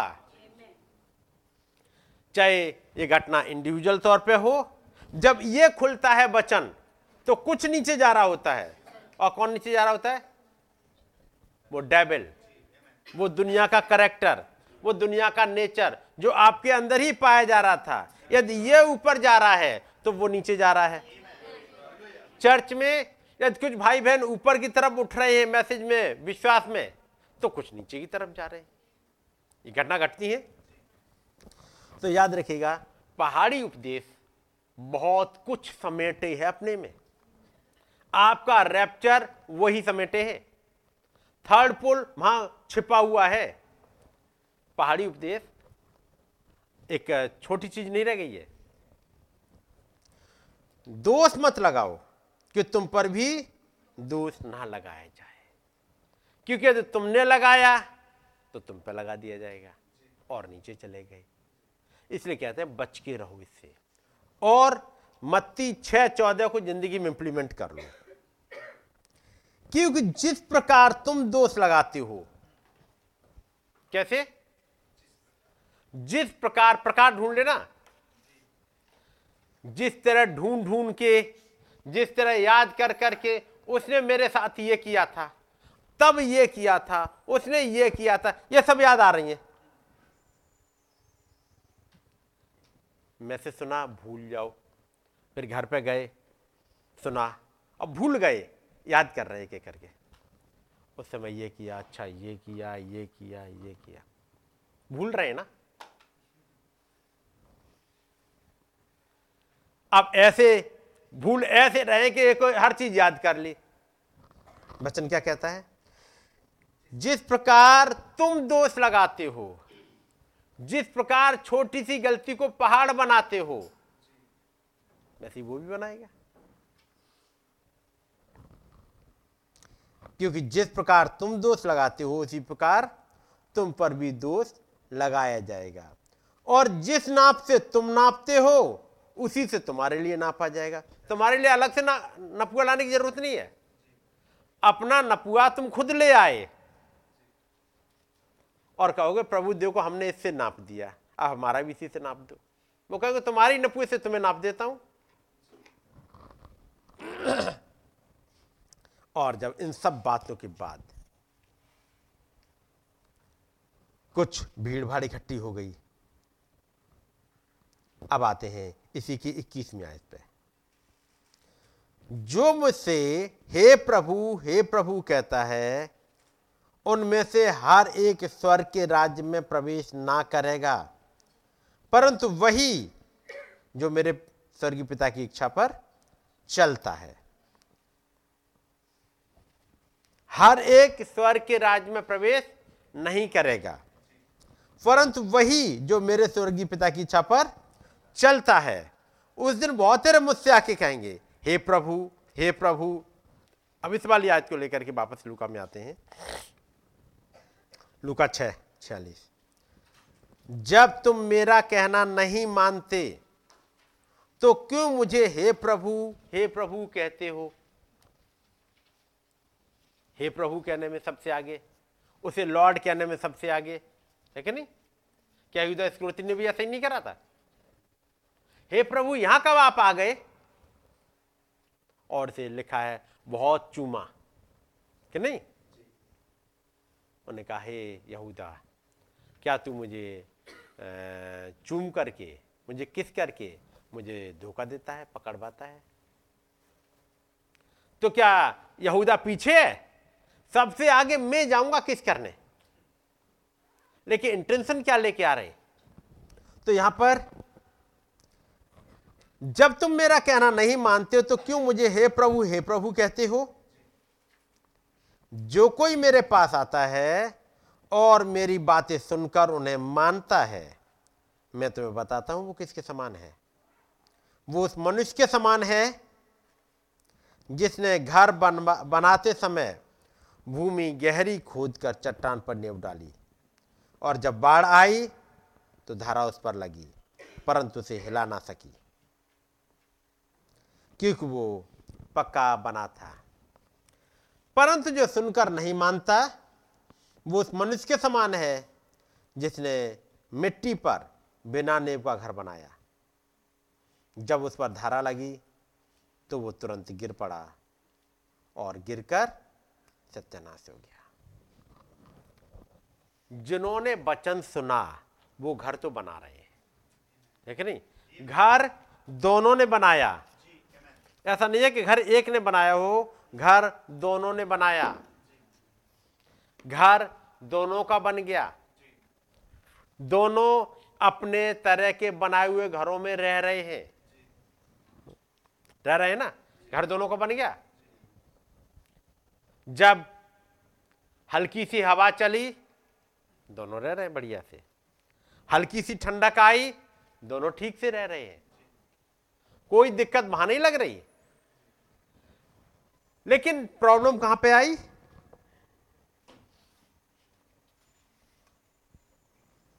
जब बाढ़ आई। अंग्रेजी में जरा इस आयत को निकाल देना, 48 वर्ष। वो उस मनुष्य के समान है जिसने घर बनाते समय भूमि गहरी खोदी। निकाल दीजिएगा जरा इसको।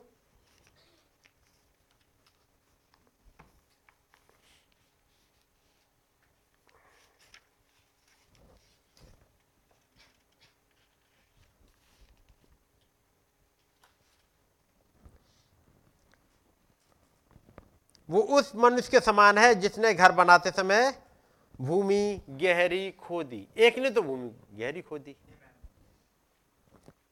और चट्टान पर नींव डाल दी, और दूसरे ने 48। परंतु जो सुनकर नहीं मानता वो उस मनुष्य के समान है जिसने मिट्टी पर बिना नींव का घर बनाया। घर दोनों ने बनाया, दोनों के घर रहने लायक हो गए, घर दोनों को रहने लायक नहीं। और यहाँ नहीं अनुग्रह क्या है? अच्छा नहीं, चलो ठीक है। अंग्रेजी भी है किसी के पास बाइबल? हाँ, अंग्रेजी की आज पढ़ दीजिएगा, 48।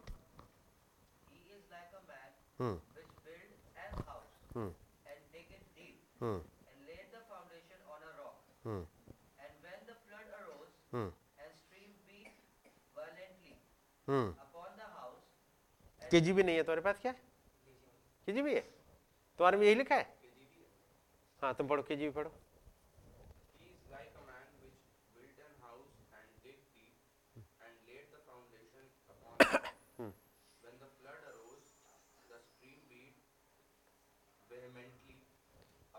वेहमेंटली है ना, त्वर में ये लिखा है हाँ, वेहमेंटली का मतलब क्या होता है? उसमें हिंदी में तो लिख दी फ्लड अरोज, बाढ़ आई और धारा उस पर लगी, लेकिन अंग्रेजी में एक वर्ड है वेहमेंटली। वेहमेंटली का मतलब बहुत ही जोरदार तरीके से, जैसे कहते हैं तूफान, तूफान और सब कुछ आया। आपको मत्ती की इंजील में क्लियर मिल जाएगा, वहां मिल जाएगा कि आंधी आई, बाढ़ें आई और लहरें आगे आई, वहां मिलेगी। यहाँ पर जो वर्ड लिखा है वेहीमेंटली मतलब बुरी तरह से, भयंकर थपेड़े, हाँ है ना, दोनों घरों में, एक में नहीं। जिस हिसाब से, क्योंकि जो रैप्चर में जा रहा है उसके लिए परीक्षा बड़ी खतरनाक होती है। लहरें आती हैं, अच्छी तरह से आती हैं, वो महान खुदाबंद एरा गैरा को लेने नहीं आ रहे। वो जैसे कहते चोखा सोना, वो हर चीज टेस्ट कर रहे हैं। फाउंडेशन आपकी चेक कर रहे हैं कहां पे हो, और कैसे चेक करेंगे? जब आप बाजार से सामान खरीदने जाओ जिसके लिए अच्छा पेमेंट करते हो, तो फिर हर तरह से देखोगे, हर तरह से, ऐसे नहीं कोई उठा लाओगे, देखिए नहीं, हर एक एंगल से। और वो महान खुदावन लेके जा रहा है स्वर्ग में, तो फिर हर तरफ चेक कर रहे हैं। इसलिए वो केवल चलो थैंक गॉड तुमने घर तो बना लिया, मैं भी खुश हो गया, नहीं, वो ऐसे खुश हो ही नहीं रहा। वो कह रहा अभी तो मैं देखूंगा कहां पे हो तुम खड़े हुए, आने दूंगा तूफान को। और वो महान खुदावन जिसने अपने बेटे तक को नहीं छोड़ा परखने में, पता है सब कुछ, अब चलो वहां से गुजरो उस रास्ते से जहां पर गसमनी के बाग में वो पसीना लहू की बड़ी बड़ी बूंदे बन के गिरा, वहां तक टूटने दिया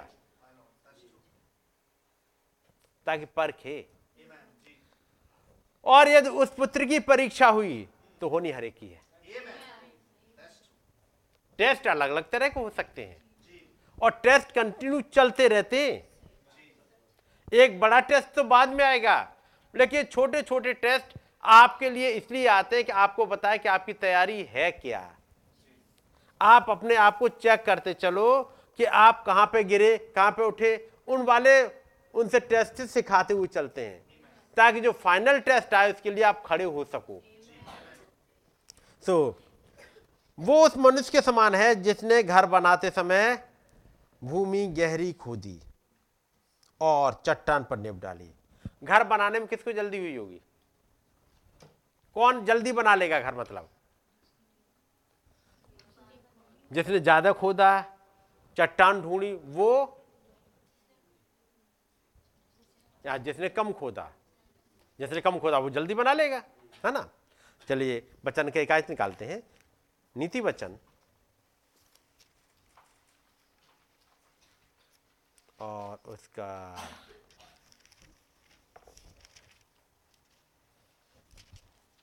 20 अध्याय, नीति वचन 20 अध्याय।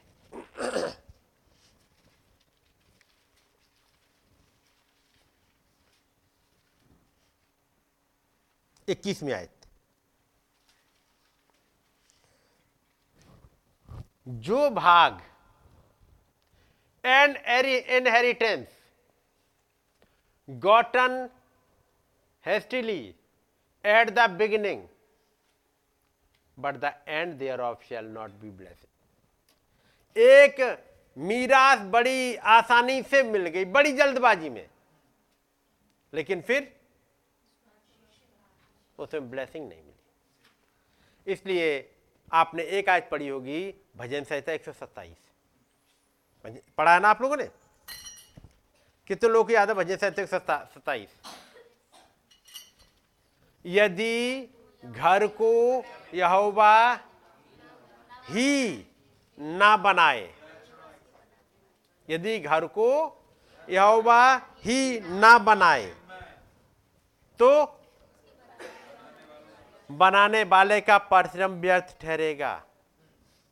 याद रखिएगा इस बात को, यदि घर को यहोवा ही ना बनाए तो फिर घर का बनाने वाला बेवकूफ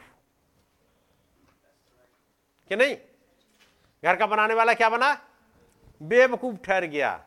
घर तो बनाया कई मंजिल का, लेकिन बना कौन, बेवकूफ है। इतना बड़ा घर बना लिया फिर उसे बेवकूफ कह रहे हो।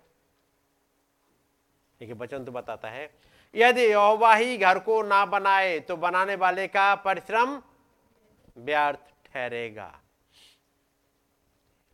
सिंपल तौर पे ही, यदि आपका घर है, आपने घर बनाया और कुछ और आगे बढ़ा लिया, अगल बगल में कोई रह नहीं रहा है या कोई गरीब रह रहा है, आपने और बढ़ा लिया, बना लिया घर की हवेली।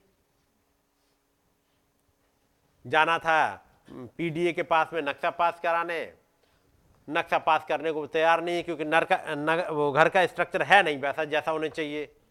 कुछ पैसा दे दबा के इंजीनियर्स को और कुछ को, बस हम बना रहे हैं तुम आना नहीं, बना के तैयार कर लिया। अच्छा था 2-4 मंजिल का, पीडीए के इंजीनियर्स को भी सेट कर लिया और उस पड़ोस वालों को, किसी ने कुछ नहीं कहा, घर बन गया। लेकिन फिर एक दिन की उसकी जो पीडीए की टीम आती है, एडीए की टीम आती है और फिर पूछती वो नक्शा तो दिखाओ। नक्शा नहीं है भाई तो फिर तो घर गिरेगा ही। लेकिन तुम्हें पता हमने कितना मजबूत बनाया है, कुछ भी बनाया हो, इंटीरियर बहुत कुछ लगवाया है, लाखों करोड़ों खर्च हो गए उसमें, कुछ भी लगवाया हो, उनके लिए बस एक बुलडोजर के धक्के के अलावा और कुछ नहीं है। अंदर आपका इंटीरियर कितना हो और क्या बनाया हो, कैसा बनाया हो, आपने देखे होंगे। इलाहाबाद में ढेर सारे घर गिरे हैं, आपने देखोगे।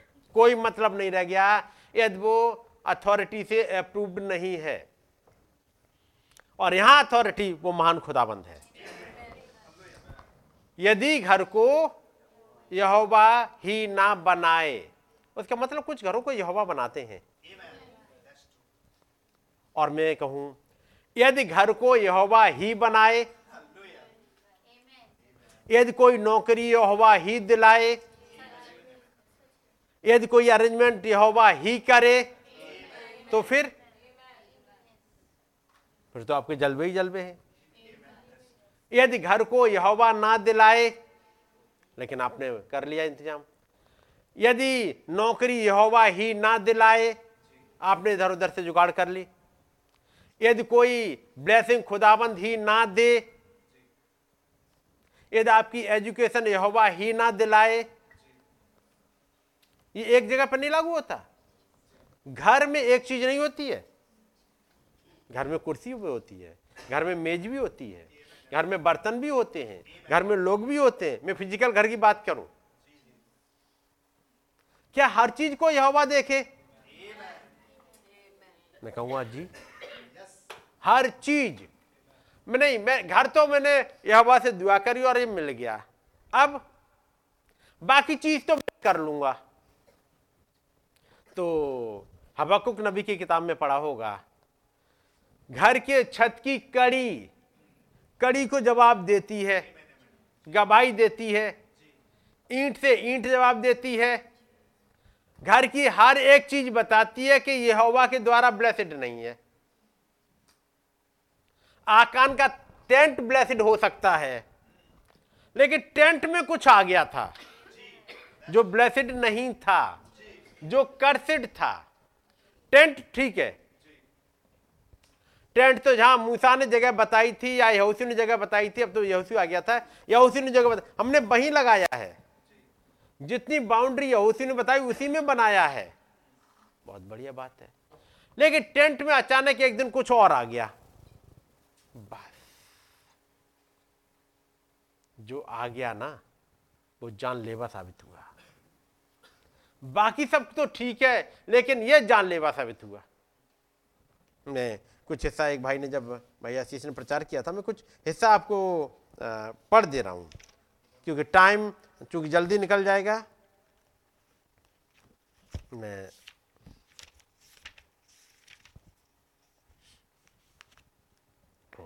अब उनका मैसेज है, उन भाई ने प्रचार किया, मैं उसमें से एज इट इज पढ़ दे रहा हूँ। मैं खुदा का धन्यवाद देता हूं कि अगर नगर की रखवाली यहोवा ही ना करे तो नगर के रखवालों का जागना व्यर्थ है। नगर की रखवाली यहोवा ही ना करे। क्या क्या रखवाली भी यहोवा करते हैं, और रखवाली कैसे होती है तो उन्होंने बताया।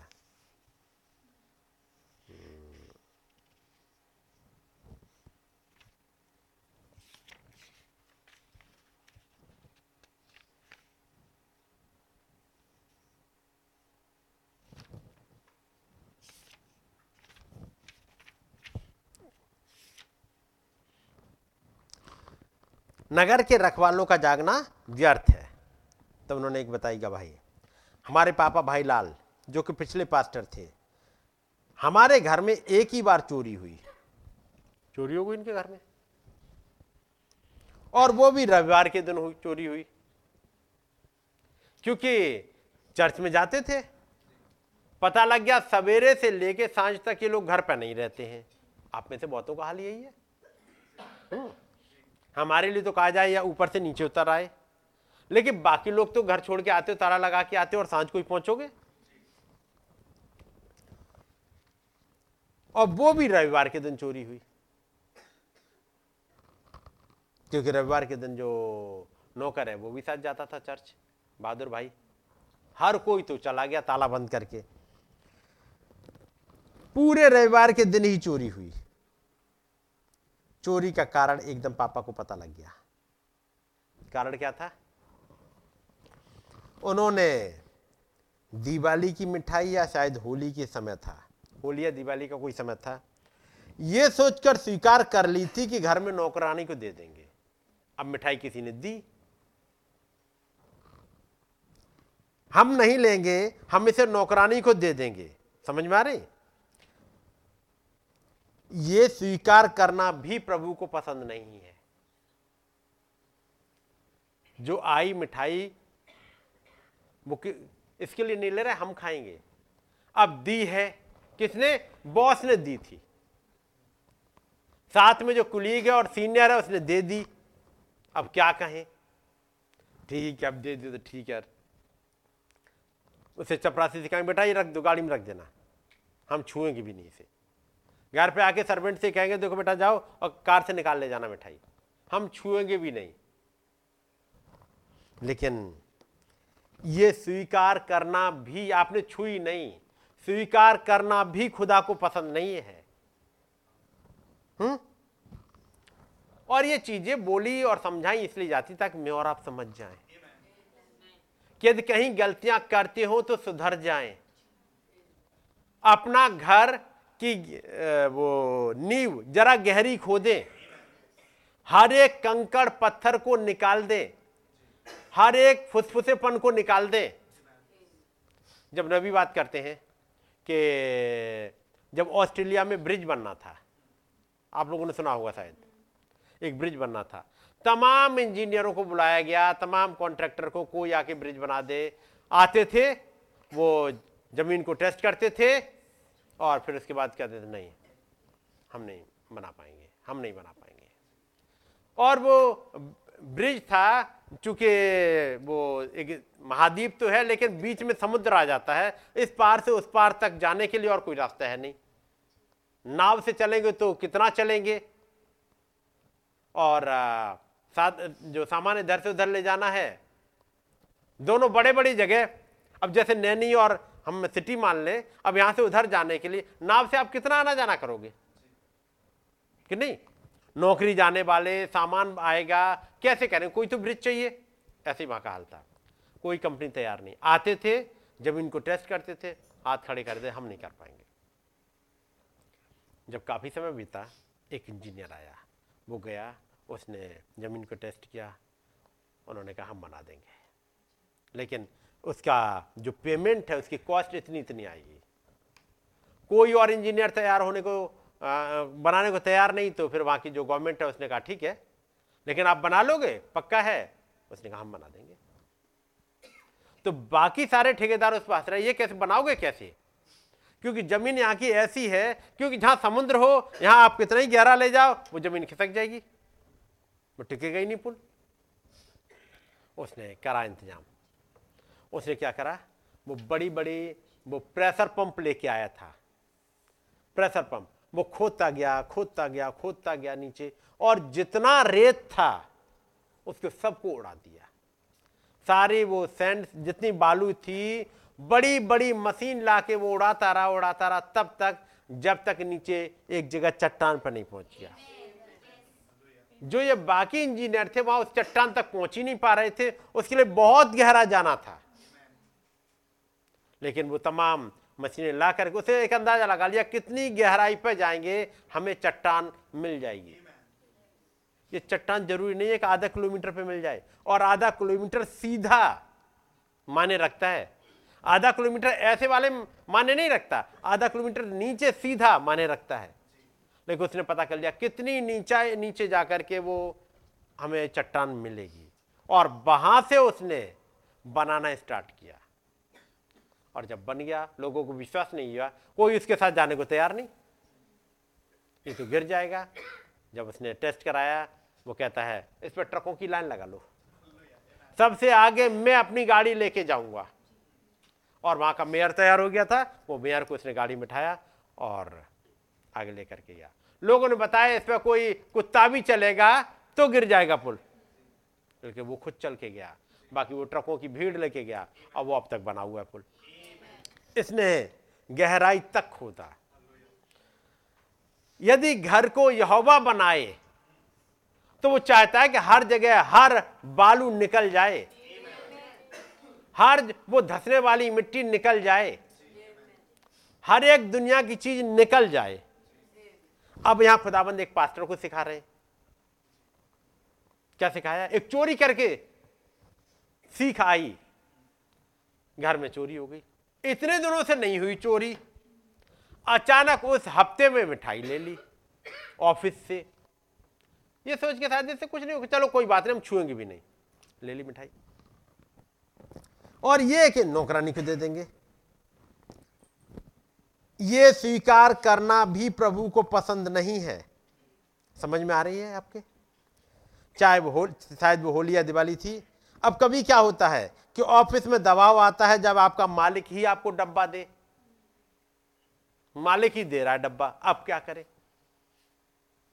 ले लिया, हम खाएंगे नहीं, अभी के लिए थोड़ी सी इज्जत बची रहे।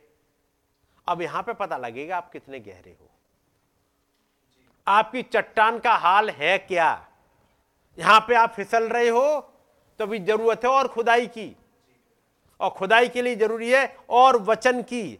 यहोवा आए, खुदाई करे, वो महान खुदाबंद ही बनाए कि ये डर भी निकाल दे, ये छोटे छोटे धसकने वाले रेत जिसे कहते डर, चिंताएं, लिहाज, ये सब खत्म कर दे खुदावन, ताकि लिहाज रहे तो केवल एक उसका।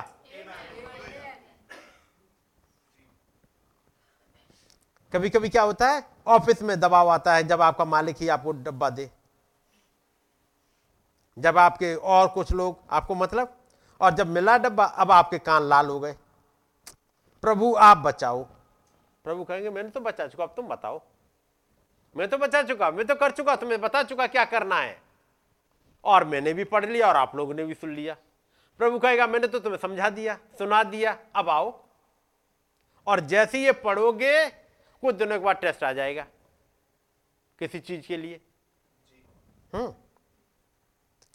अब मैं क्या करूं, क्या बोलूं, तो फिर चुनाव आपके सामने है, या तो आप प्रभु को देखो या लोगों को देखो। ये बात समझ में आई, आप किसके अच्छे बनना चाहते हो, क्योंकि घर मालिक नहीं बनाता, घर यहोवा बनाता है। क्योंकि वहां उन्होंने मिठाई ली, घर पहुंचे, अलमारियां खुली हुई, सामने का दरवाजा खुला हुआ, बस पापा ने कहा ये काम जो हमने किया था ठीक नहीं किया था। जो इस बीच में मिठाई ले ली वो ठीक नहीं थी। खैर खुदाबंद ने सबकी भरपाई करी, लेकिन वो दिन है और आज का दिन है, एक सबक सीख लिया और कभी चोरी नहीं हुई। नहीं अब कुछ कैमरा लगा देते हैं, लगा कैमरा लगाना गलत नहीं है, लेकिन रखवाली कैमरे नहीं करते, पहरेदार नहीं करते, रखवाली खुदाबंद करते हैं। बाकी अपनी तसल्ली के लिए कुछ भी लगवा लो, ये सब लगे रह जाएंगे। क्या जिन घरों में कैमरे लगे उनमें चोरी नहीं होती? हो जाती है। और यदि खुदाबंद चाहेंगे तो कैमरे कभी ना लगे, कोई चोरी नहीं करता, क्योंकि डर खुदाबंद की तरफ से होता है। तब वो कहते हैं एक और रविवार का दिन था, रास्ते में गुजर रहे थे, एम्बेसडर गाड़ी थी और असेक्स फॉर्म था, मतलब जहाँ पे मीट वगैरह मिलता है प्रोसेस्ड, वहाँ से गाड़ी रोकी। रविवार का दिन था और ये सब बातें स्टार्टिंग की, जब मैसेज में आए थे और चीजें सीख रहे थे। उन्होंने सोचा चलो कुछ ले आए, रात का समय था, मीटिंग हो चुकी है और सुबह की मीटिंग भी हो गई, सांझ की हो गई और कम्युनियन भी हो गई। अब घर में क्या पकेगा? ये कुछ था ही नहीं घर में, तो सांझ को क्या खाएंगे? एक दिन पहले ध्यान रख लेना चाहिए, लेकिन नहीं रहा याद। अब चलो लौट के, अब मीटिंग तो हो ही गई, संडे का है तो क्या करें, लेकिन अब चलो खरीदते हुए चलते हैं। घर में क्या पकेगा, चलो कुछ ले लेते हैं। सभा तो हो गई, तो फिर उसके बाद और सूरज डूब चुका तो सब्त का दिन भी खत्म हो गया, पवित्र और प्रभु भोज भी हो गया, सब कुछ। कह रहे हैं पापा गए और लेके आए, पता नहीं क्या हुआ, दरवाजा ऐसे बंद हुआ, उंगली बीच में आ गई। लाए, रखा, पैकेट लाके रख लिया, रखा, दरवाजा बंद किया, उंगली फंस गई। तो कहते हैं दरवाजा बाहर से बंद करते हैं, दरवाजा बंद किया, उंगली कर दिया, हो गया काम। एकदम बड़ी तेजी से चिल्लाए और चिल्लाते ही क्या बोले? प्रभु माफ करना। आ गया समझ में, ये उंगली दबी, उससे क्या समझ में आ गया? ये समझ में नहीं आया कि लापरवाही से हमने बंद करा, देखना चाहिए था और वो गलती होगी, क्या करे, मैंने ध्यान नहीं रखा उंगली का। ये बात नहीं थी, उंगली आई ही क्यों? ध्यान खुला क्यों नहीं? ध्यान गया क्यों नहीं? ये मैं इसलिए पढ़ रहा हूं ताकि हमारा जो घर बन रहा है एक सॉलिड चट्टान पे हो। अब संडे के सुबह की मीटिंग हुई, सांझ की मीटिंग हुई, अब चलो कुछ खरीद लेते, कुछ खा लेते, बच्चों को आइसक्रीम खिला देते। बहुत दिनों से कहते हैं अब इस वाले रास्ते से गुजरे नहीं, संडे के दिन ही गुजरते, खिलाई देते हैं कुछ। ये गलती कर मत बैठना। यदि आप चुने हुए हो तो फिर खबर ले ली जाएगी वहीं के वहीं, जिसे कहते ना एक वो सोटा तैयार है। और यदि चुने हुए नहीं हो और आप करते जा रहे हैं और कोई नहीं आपको पूछ रहा, तो चिंता मत करो, आप चले जाओ, आगे बड़ा गड्ढा तैयार है। लेकिन यदि खुदावंद ने चुन के रखा है तो फिर याद रखिएगा वो हर पल आपको देखते हैं, वो एंजल्स हर पल आपकी तरफ निगाहें लगाए हुए हैं।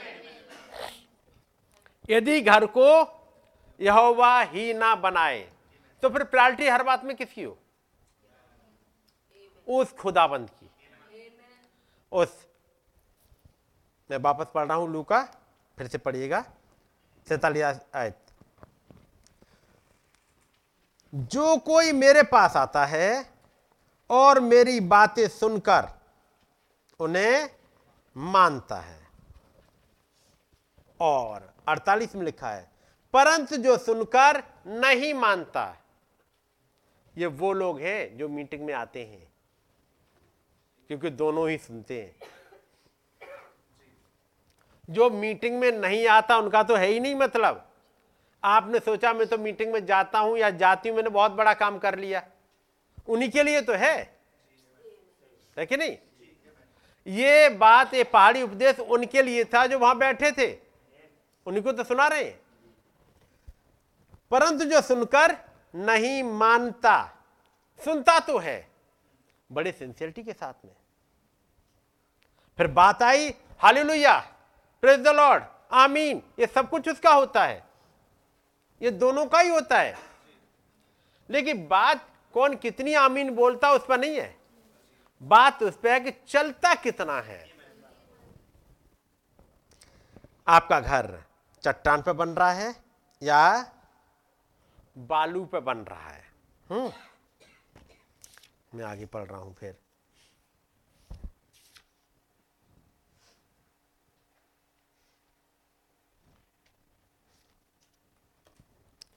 जब प्रभु भोज हो गया, अब तो फ्री है, मीटिंग हो गई, प्रभु भोज हो गया, अब संडे खत्म हो गया।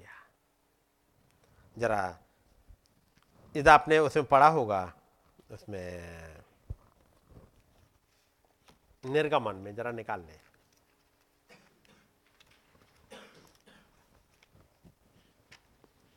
निर्गमन,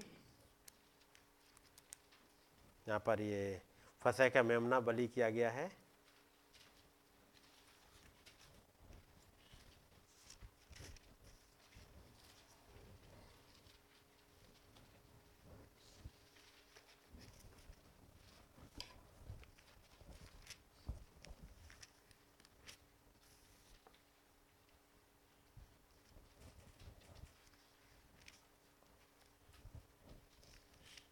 बारह अध्याय मिल गया,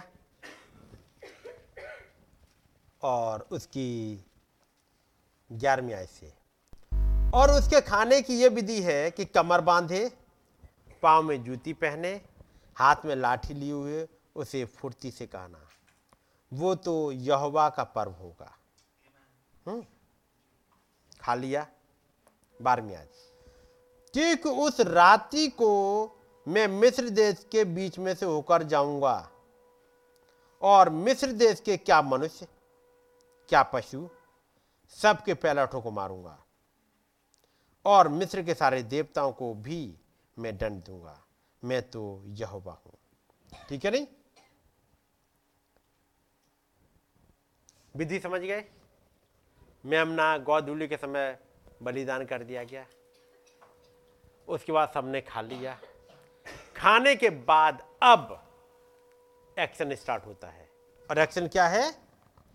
12वीं आयत, क्योंकि उस रात को, कब गुजरेंगे? उस रात को, उस समय नहीं जब तुम मेमना खा रहे हो। मेमना तो तुमने खा लिया, तुम्हारी कम्युनियन हो गई। अब मैं एक आयत और पढ़ दूंगा, तब आप समझ लेना। इसकी 47वीं आयत,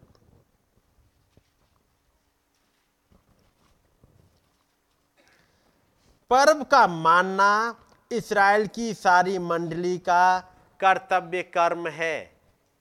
इस पास ओवर को मानना हर एक की रिस्पॉन्सिबिलिटी है।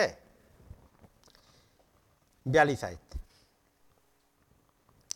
यहोवा इस्राएलियों को मिस्र देश से निकाल लाया, इसलिए वो दिन उसके निमित्त मानने के अति योग्य है ना?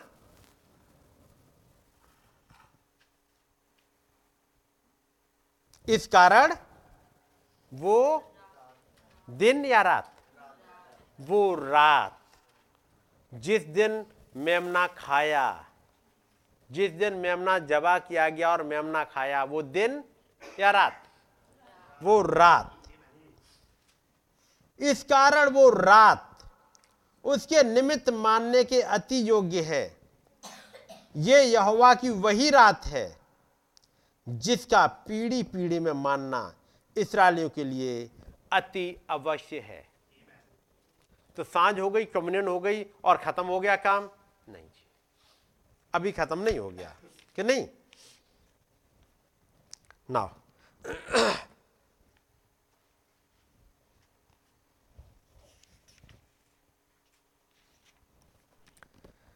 नीति वचन, जो मैंने अभी आयत पढ़ी, नीति वचन 20 और उसकी 21वीं आयत, इसको हिंदी में से जल्दी से निकाल लीजिएगा, अंग्रेजी में मैंने पढ़ दिया था।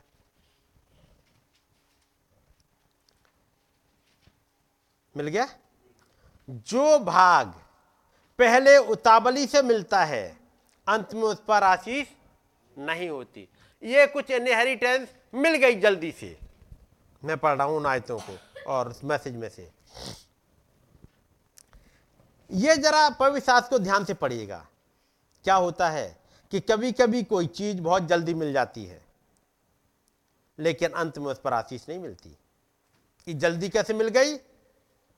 कुछ कागजों की हेरा फेरी, कुछ गड़बड़ कर ली, जल्दी से सब कुछ करके अपना बना लिया। लेकिन इस सब में जल्दी करने के बाद इसमें बरकत नहीं होगी। आपकी समझ में आ रही है? जरा समझने की कोशिश करें। कई लोग सच्चाइयां बताते नहीं लेकिन वो लोग हैं हेरा फेरी मास्टर। जैसे पुराने कहते हैं मिस्टर नटवर लाल, इधर टोपी चढ़ाई उधर टोपी चढ़ाई, ये किया वो किया। और बिजनेस दिन दूना रात चौगना बढ़ता चला जा रहा है। वहां पहुंच तो गए लेकिन पहुंचने के बाद खुदा की बरकतें नहीं मिली। ये बाइबल की आयतें हैं, झूठी नहीं हो सकती। लेकिन जब खुदा किसी को उठाता है तो धीमे धीमे उठाता है, पहले एक स्तर पर फिर दूसरे स्तर पर, ताकि एक स्तर पर उठाया वहां सीखो, फिर अगले स्तर पर उठाया अब सीखो वहां पर खुदा के साथ चलना, ताकि एकदम अचानक ऊपर से पहुंच गए जड़ है ही नहीं। स्टेप बाय स्टेप सीखो, करते करते करते करते वो खुदा एक स्तर पर ले आता है। कई लोग हैं जो आज की सुपरफास्ट की दौड़ में हैं। उनकी कोशिश रहती है कि जो दूसरे ने 50-60 साल में किया मैं 20-25 साल की उम्र में करके निकल जाऊंगा। मेरा नाम है मार्क जुकरबर्ग, समझ रहे ना, वो यंग एंटरप्रेन्योर। लेकिन और उसके बाद जल्दी करके मैं BRS ले लूंगा। वो इतनी जल्दी BRS के चक्कर में जिंदगी से ही BRS ले लेते हैं। कईयों की जिंदगी BRS हो गई, यानी जल्दी प्री मैच्योर रिटायरमेंट लेके निकल गए। इतनी बात यह है, एक विश्वासी को किसी स्तर पर जाने के लिए हड़बड़ी नहीं करना चाहिए। ये सीख लीजिएगा। एक बिलीवर को हड़बड़ी करते हुए नहीं जाता है, वो स्टेप बाय स्टेप खुदावंद के साथ चलता हुआ जाता है। अब यहां पर एक गोल चक्कर है। अब मैं थोड़ा सा गोल चक्कर है इसको थोड़ा छोटा कर दूं। ये 5 साल के बजाय मेरे पास 1 साल में आ सकती है। और इस होड़ में गलती करता है इंसान। और हो सकता है मान लो आप पहुंच भी गए उस, लेकिन उस पर खुदा की बरकतें हैं ही नहीं। ऐसी जायदादों के साथ दुष्ट आत्मा जुड़ जाती हैं, ऐसी संपत्ति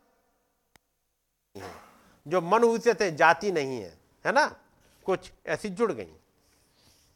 तब एक एग्जाम्पल दिया राजस्थान के राजमहल का, कुछ जुड़ गई दुष्ट आत्माएं। उस घर में रह कौन रहा है? वहां पर एक किला है भानगढ़ का, वहां पर कई लोग आपको मिलेंगे। सांझ के बाद आपको वहां कई लोग आपसे आके मिलेंगे जो सुबह तक गायब हो जाते हैं। ये सब क्यों हो रहा है? जायदाद मिली, आज अरबों की जायदाद है, किले रहे उनके पास में, लेकिन किले में रहता कौन है? दुष्ट आत्माएं। आशीष से घर में नहीं है। जब काले तरीके से पैसा कमाया जाए, जब ईमानदारी से काम ना हो, जब लोगों को टोपियां चढ़ाएं, टोपियां चढ़ाना समझ रहे ना, झूठ बोले और धोखाधड़ी करें, इन तमाम चीजों को कराते कराते खातों में कुछ आगे पीछे करके काफी कुछ पैसा हो गया। मैं ऐसा करूंगा, मेरी ये किस्त निकल जाए, फिर ये किस्त निकल जाए, ऐसे अपनी किस्तें निकालते रहे और निकालकर आखिरकार एक घर तो बना लिया, लेकिन उस घर के साथ खुदा की आशीषें हैं ही नहीं। ये कह रहे हैं कि बाइबल आपको एक जायदाद बहुत जल्दबाजी में बढ़िया मिल तो सकती है लेकिन अंत में खुदा की बरकतें उस पर नहीं होती है कि नहीं। तो फिर जरूरी है कि जब घर को यहोवा ही बनाए, नौकरी यहोवा ही दिलाए, बच्चों की एजुकेशन यहोवा ही गाइड करे, आपकी फाइनेंशियल यहोवा ही करे, सब कुछ में यहोवा ही हो। यदि घर को यहोवा ही बनाए तो फिर चिंता की बात ही नहीं है। और यदि घर को यहोवा ना बनाए तो जागने वाले का परिश्रम व्यर्थ हो गया, है कि नहीं। सो जो हमने पढ़ा, वापस आते हैं लूका में, निकालिएगा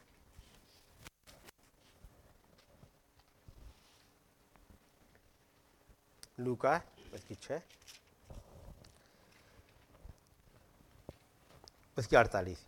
वो उस मनुष्य के समान है जिसने घर बनाते समय भूमि गहरी खोदी और चट्टान पर नेव डाली।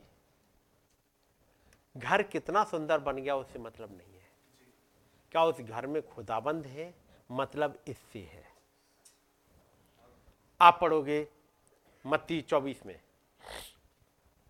एक घर की संरचना दिखाने के लिए, खूबसूरती दिखाने के लिए यीशु मसीह से कहते हैं चले, प्रभु ये देख क्या पत्थर है, पढ़ा है ना, ये भवन कितने सुंदर पत्थरों से समारा गया है, अंदर बाहर, ये फला इंजीनियर, ये फला इंजीनियर, ये पत्थर यहां से आए, वहां से आया। प्रभु ने देखा, अप्रिशिएट किया, तारीफ करी। चेलों को बता रहे हैं ये तुम देख रहे हो, यहाँ पत्थर पर पत्थर भी ना छूटेगा जो ढाया ना जाएगा। क्यों ढाया जा रहा है? क्योंकि खुदा उसमें है नहीं। जब खुदा नहीं है तो यानी वो भवन जिसमें खुदा नहीं है, कुछ समय के बाद केवल खंडहर ही बनना है। प्रभु ये वाला चर्च आप देखो, चर्च की भीड़ देखो कितनी भीड़ है, ये पता करो खुदा है या नहीं है वहां। यदि खुदा है तो ठीक है, यदि खुदा नहीं है तो चाहे भीड़ कितनी ही हो, केवल खंडहर। यहां देखो हमारे बगल में 50,000 की भीड़ आती थी, आज 5 इकट्ठे होने को तैयार नहीं। कहां गए सब के सब? और कितने दिनों में वो भीड़ अचानक आई, जो मीरास उतावली से मिले। याद रखिए इस बात को, ये केवल घर में ही नहीं, हर जगह जो भीड़ उतावली से मिले, जो मीरास उतावली से मिले, उस पर खुदावंत की ब्लेसिंग होती नहीं और बहुत तेजी से चली जाती है। ऐसा होता है, इसे जरूरी है खुदा हो। यदि कोई आदमी, कोई औरत बहुत खूबसूरत है, बहुत, लेकिन उस वाले घर में खुदा है ही नहीं, क्या होगा? कितने दिन घर चलेगा? मैक्सिमम 40 साल, 50 साल,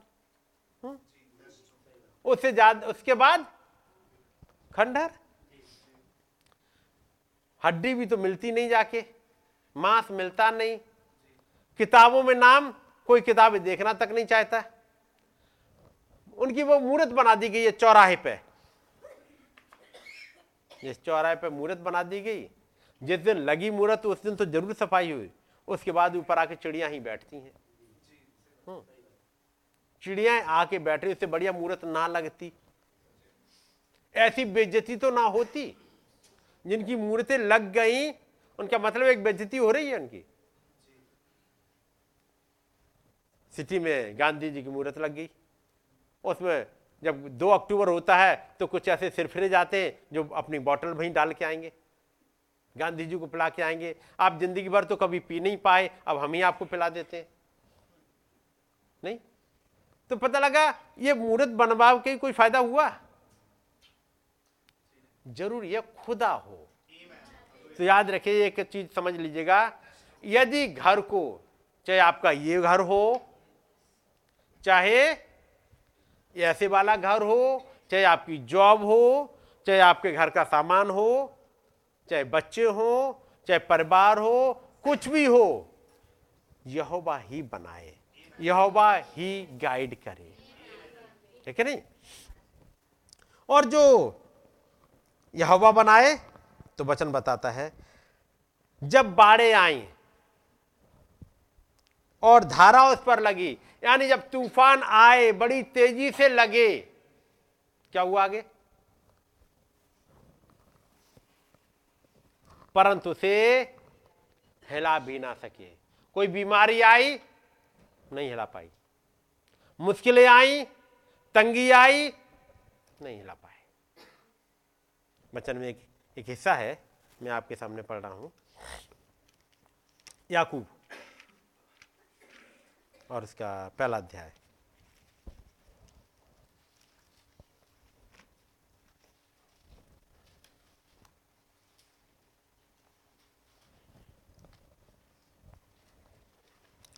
उसकी 22 आयत,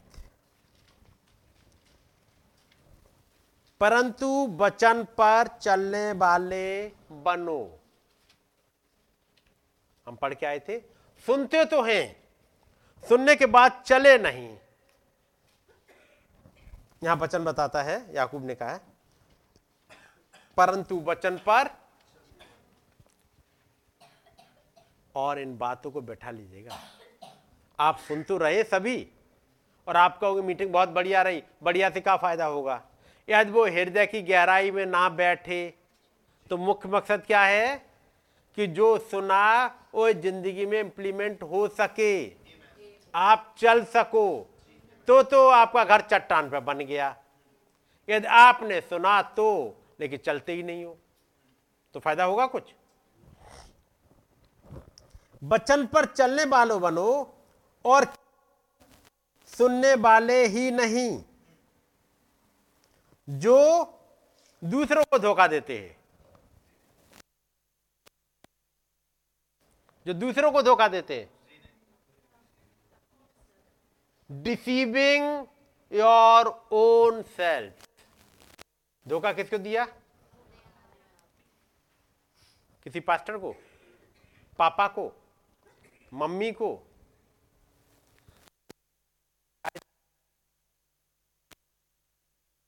भी जरा पढ़ लेना कर। और बहुत ऊपर लगा देना, नीति वचन 20 और इसकी 20, अभी 20-21 पढ़ी थी, 20-20 भी पढ़ लेना। बहुत ही इंपॉर्टेंट आयतें हैं जे।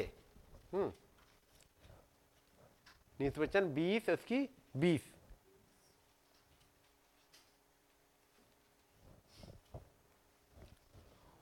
Whoso curseth his father or his mother,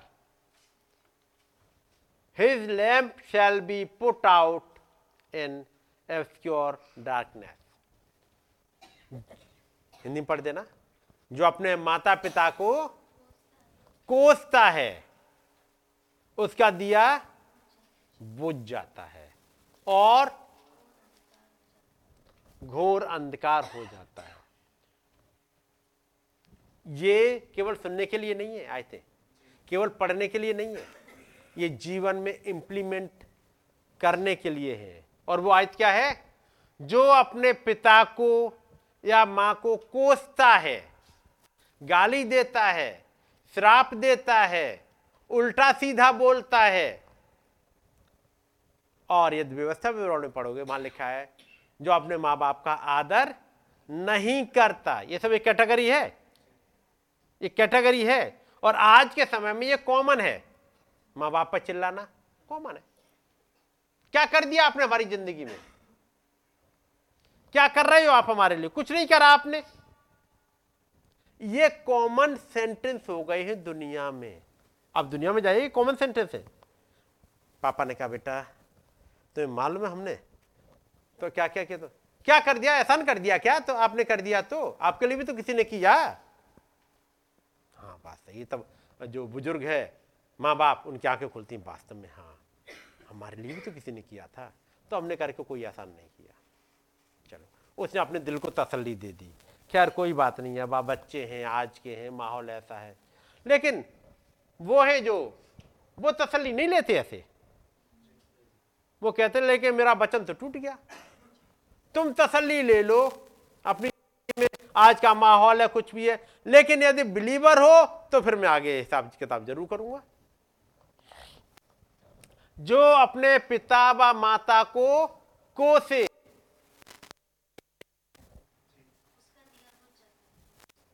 उसका दिया बुझ जाएगा। कौन बुझाता है?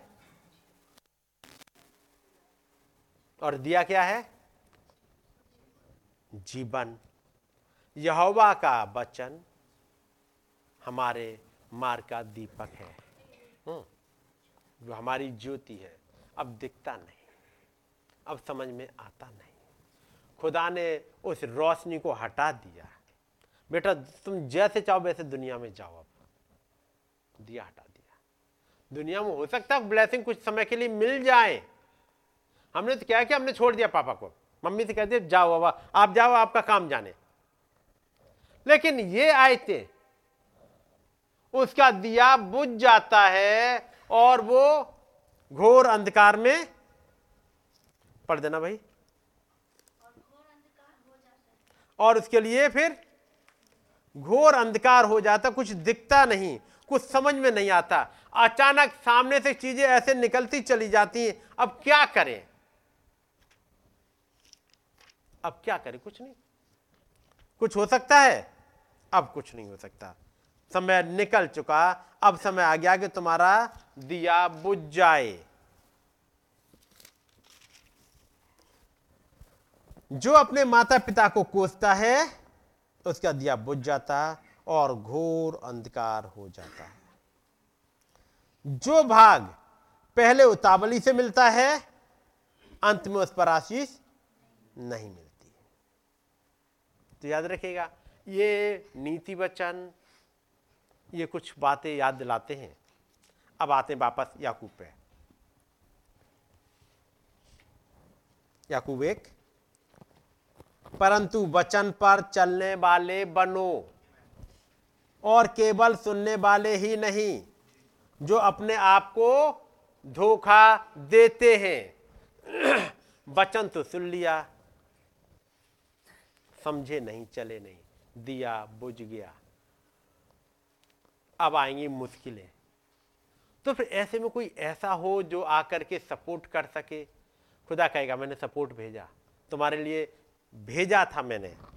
अब आगे पढ़ते हैं, केवल सुनने वाले ही नहीं जो अपने आप को धोखा देते हैं, क्योंकि जो कोई वचन का सुनने वाला हो, ये बड़े खुशी से वचन सुनता है, हर मीटिंग अटेंड करने के लिए तैयार है, और उस पर चलने वाला ना हो,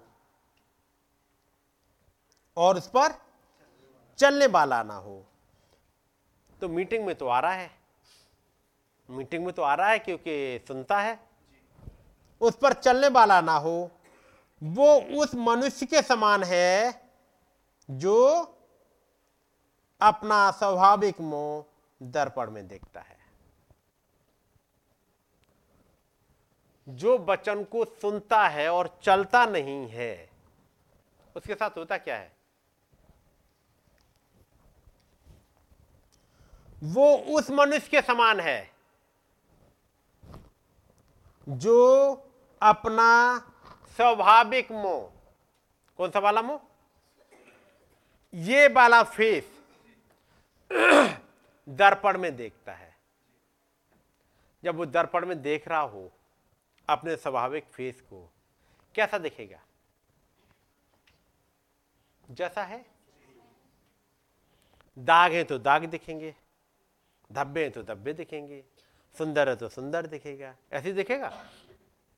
जो वचन को पढ़ता है और उन पर चलता नहीं, उसे बस वही दिखता है, हर मीटिंग में आता है, अपना चेहरा देखता है और चला जाता है। आज मेरी ये कमी बताई गई, आज मेरी ये कमी बताई, आज मेरी ये कमी बता दी, हर बार वो ये कमी देखता है और हर बार ठोकर खा के जाता है। हर बार जब मीटिंग में आता है, कोशिश तो कर रहा है, वचन बड़ी गहराई से सुनता है, कान लगाए ध्यान लगाए रहता है, मैं सुन, लेकिन वो चलना नहीं चाहता, चलना नहीं चाहता। उसके बाद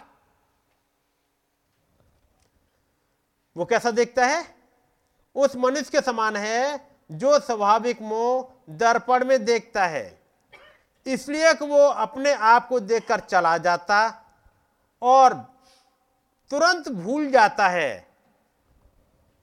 क्या भूल जाता है,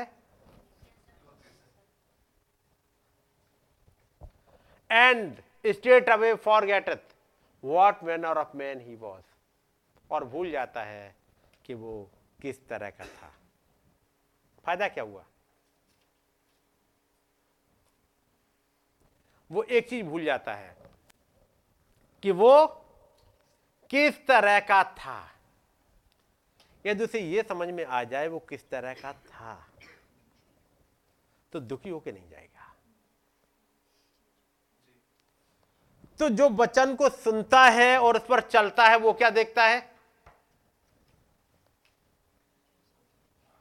वो स्वाभाविक मुंह नहीं देखता, वो स्वाभाविक मुंह नहीं देखता। जो वचन को सुनता है और उस पर चलता है वो स्वाभाविक मुंह देखने आता ही नहीं, और जो सुनता है और नहीं चलता वो स्वाभाविक मुंह देखता है। यदि यह दिख जाए कि वो कैसा था उसके विचारों में, कितना सिद्ध था वहां जहां ना कोई बीमारी थी, यदि वो इसे इतना याद रहे कि वो वहां कैसा था, तो फिर जब वो चल रहा है वचनों पे तो ये वचन कुछ हेल्प कर रहे होते हैं, उसे कुछ वो दिखा रहे होते हैं जो दुनिया वाला नहीं देखता। जो वचन को सुनता है और उन पर चलता है वो जिंदगी की हर एक घटनाओं में उसे ही देखता है, वो यहां का कुछ देखता ही नहीं। इसलिए उसे दिखती है हर चीजें घटती हुई कि यहां खुदाबंद थे, यहां खुदाबंद थे, यहां खुदाबंद थे, यहां खुदाबंद मेरे साथ काम किया, क्योंकि वचन को सुनता है, इंप्लीमेंट करता है, जिंदगी में कुछ चीज दिखती है, क्योंकि अभी आंखें नहीं देख रही, देखने वाली आंखें फर्क हो गई, उसे वचन याद आता है, उसे वचन के कोट याद आते हैं। फिर क्या याद रहता है उसे? वो भूलता ही नहीं कि मैं कैसा था, उसे याद रहता है कि मैं अपने पिता में था, उसे याद रहता है मैं हमेशा सिद्ध था, और था तो मैं में रहूंगा। ये बीच का एक फेज है जिसमें मैं गुजर रहा हूं इस बारे शरीर में होके, लेकिन मैं सिद्ध था, मैं उसका राजदूत हूं, वो उसके दूत मुझे देखते रहते हैं, ये कंटिन्यू उसे याद रहता है। यदि कहीं गलत काम की तरफ मुड़ रहा होता है अचानक उसे याद आता है वो दूत मुझे देखते, वो भूलता नहीं, कोई उसे याद दिलाता रहता है। लिखा है वचन में, जब पवित्र आत्मा आएगा तो तुम्हें सब कुछ याद दिलाएगा। जैसे ही सामने दुष्ट आत्मा अटैक करने आता है, दुष्ट आत्मा कोई परीक्षा लेके आया, पवित्र आत्मा जो हमारा टीचर है वो आके तुरंत पोल खोल देता है, उसकी तुरंत दिखा देता है ये चाल आई कहां से, ये जाल फैलाया किसने है। इसलिए जो इन वचनों को सुनता है और उन पर चलता है उसके साथ एक टीचर लग जाता है जो कंटिन्यू उसके छावनी किए रहता है। अब कोई मुश्किल आए, शैतान ने अपना जाल बिछाया है, ऊपर कुछ चारा डाला है, जैसे होता है कि शिकारी करता है, ऊपर चारा डाला और नीचे जाल बिछा दिया, लेकिन होली गोस्ट जो टीचर है वो समझाएगा यहाँ जाल है, यहाँ फंसना नहीं, यहाँ जाल कैसे, यहाँ तो कोई जाल दिखता नहीं, बाइबल की कोई याद दिला देगा। यूसुफ के सामने जाल बिछाया गया, सिमसोन के सामने एक जाल बिछाया गया, यीशु मसीह के सामने एक जाल बिछाया गया, यहूदा फंस गया, यहूदा इस्करियोती, क्योंकि वो सुनता था और चलता नहीं था, इसलिए फंस गया जाल में, उन महायाजकों के जाल में। अब जब यीशु मसीह को सजा हो गई तब वो जाल से निकलना चाह रहा है, अपने सिक्के ले लो, हमें नहीं चाहिए तुम्हारे सिक्के, अपने सिक्के ले लो और इसको छोड़ दो। महायाजक कहते हैं लेकिन यहूदा तुम तो फंस गए, और तुम फंस गया, अब तुम जाओ। कोई दिखाने ही नहीं आया, कोई समझाने ही नहीं आया कि ये जाल है। जो फिर से पढ़िएगा इन आयतों को 22 और 23 को, परंतु वचन पर चलने वाले बनो। ये जाल किस किस के हो सकते हैं? ये नौकरियों के जाल हो सकते हैं, ये परिवार के जाल हो सकते हैं, पैसे के जाल हो सकते हैं, आपकी शोहरत का जाल हो सकता है ना। जाने कितने जाल हैं जो विचते रहते हैं कंटिन्यू। यदि आप इस वचन को सुनकर के इन पर चलते हो तो फिर एक टीचर आपको मिल गया होता है, आपको याद दिलाता रहेगा, आप जाल में नहीं फंसोगे। और यदि आपने ध्यान नहीं दिया तो लिया बहुत है, तब आप क्या देख रहे होते हो? तुरंत वाला लाभ, उतावली वाली चीजें, क्योंकि जो कोई वचन का सुनने वाला हो और उस पर चलने वाला ना हो वो उस मनुष्य के समान है जो अपना स्वाभाविक मोह दर्पण में देखता है, वो आत्मिक मोह नहीं देख पाता। मैं कहूंगा कैसा बेचारगी है उस अंधे के साथ में जो कभी भी अपना रियल फेस नहीं देख पाया, जो अपना कहीं कभी भी स्पिरिचुअल फेस नहीं देख पाया, आत्मिक चेहरा नहीं देख पाया। इस वाले फेस को देख देख के तो केवल रोओगे, इस वाले फेस को। काश आपको वो पोजीशन दिख जाए जो यूना ने देख ली थी।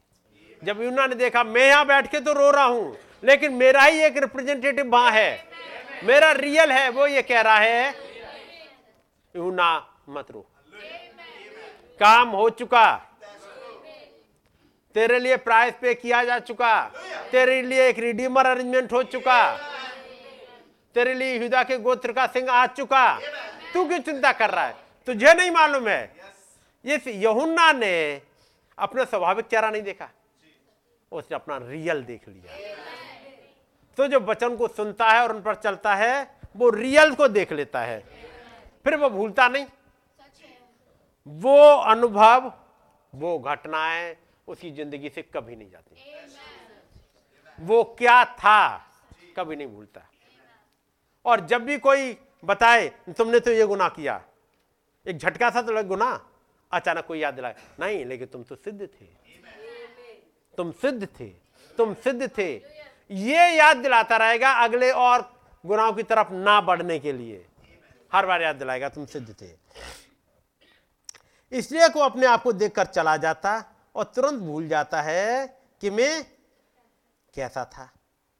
परंतु जो व्यक्ति स्वतंत्रता की सिद्ध व्यवस्था पर चिंतन ध्यान करता रहता है, एक है स्वतंत्रता की सिद्ध व्यवस्था, वो रिडम्पशन की जो उसके लिए व्यवस्था लाई गई, व्यवस्था तो नहीं कह सकते उसे, मैं कहूँगा एक नियम लाया गया जो फ्रीडम का था, जो उसके रिस्टोरेशन का था, जो उसको छुटकारे का था, वो उस पर देखता है। तो हमेशा देख के बताएगा लेकिन छुटकारा करने वाला तो हमारा सिद्ध है, हमारा महायाजक तो सिद्ध है। कोई कहे तुमने ये गुनाह किया है हमारा, लेकिन रिडीमर वो प्राइस पे कर चुका है, हमें सिद्ध बना चुका है। इसलिए वो क्या करता है? पर जो व्यक्ति स्वतंत्रता की सिद्ध व्यवस्था पर ध्यान करता रहता है, मनन करता रहता है, मेडिटेट करता रहता है कि नहीं? What whoso looketh into the perfect law of liberty, अंग्रेजी वर्ड से लिखा perfect law of liberty and continueth therein, he being not a forgetful hearer but a doer of the work, this man shall be blessed in his deed. ये आदमी अपने हर एक काम में आशीष पाएगा क्योंकि वो सुनकर भूलता नहीं पर वैसा ही काम करता रहता है ना? मैं वचन के एक हिस्सा और आपके सामने पढ़ूंगा और वो है नीति वचन।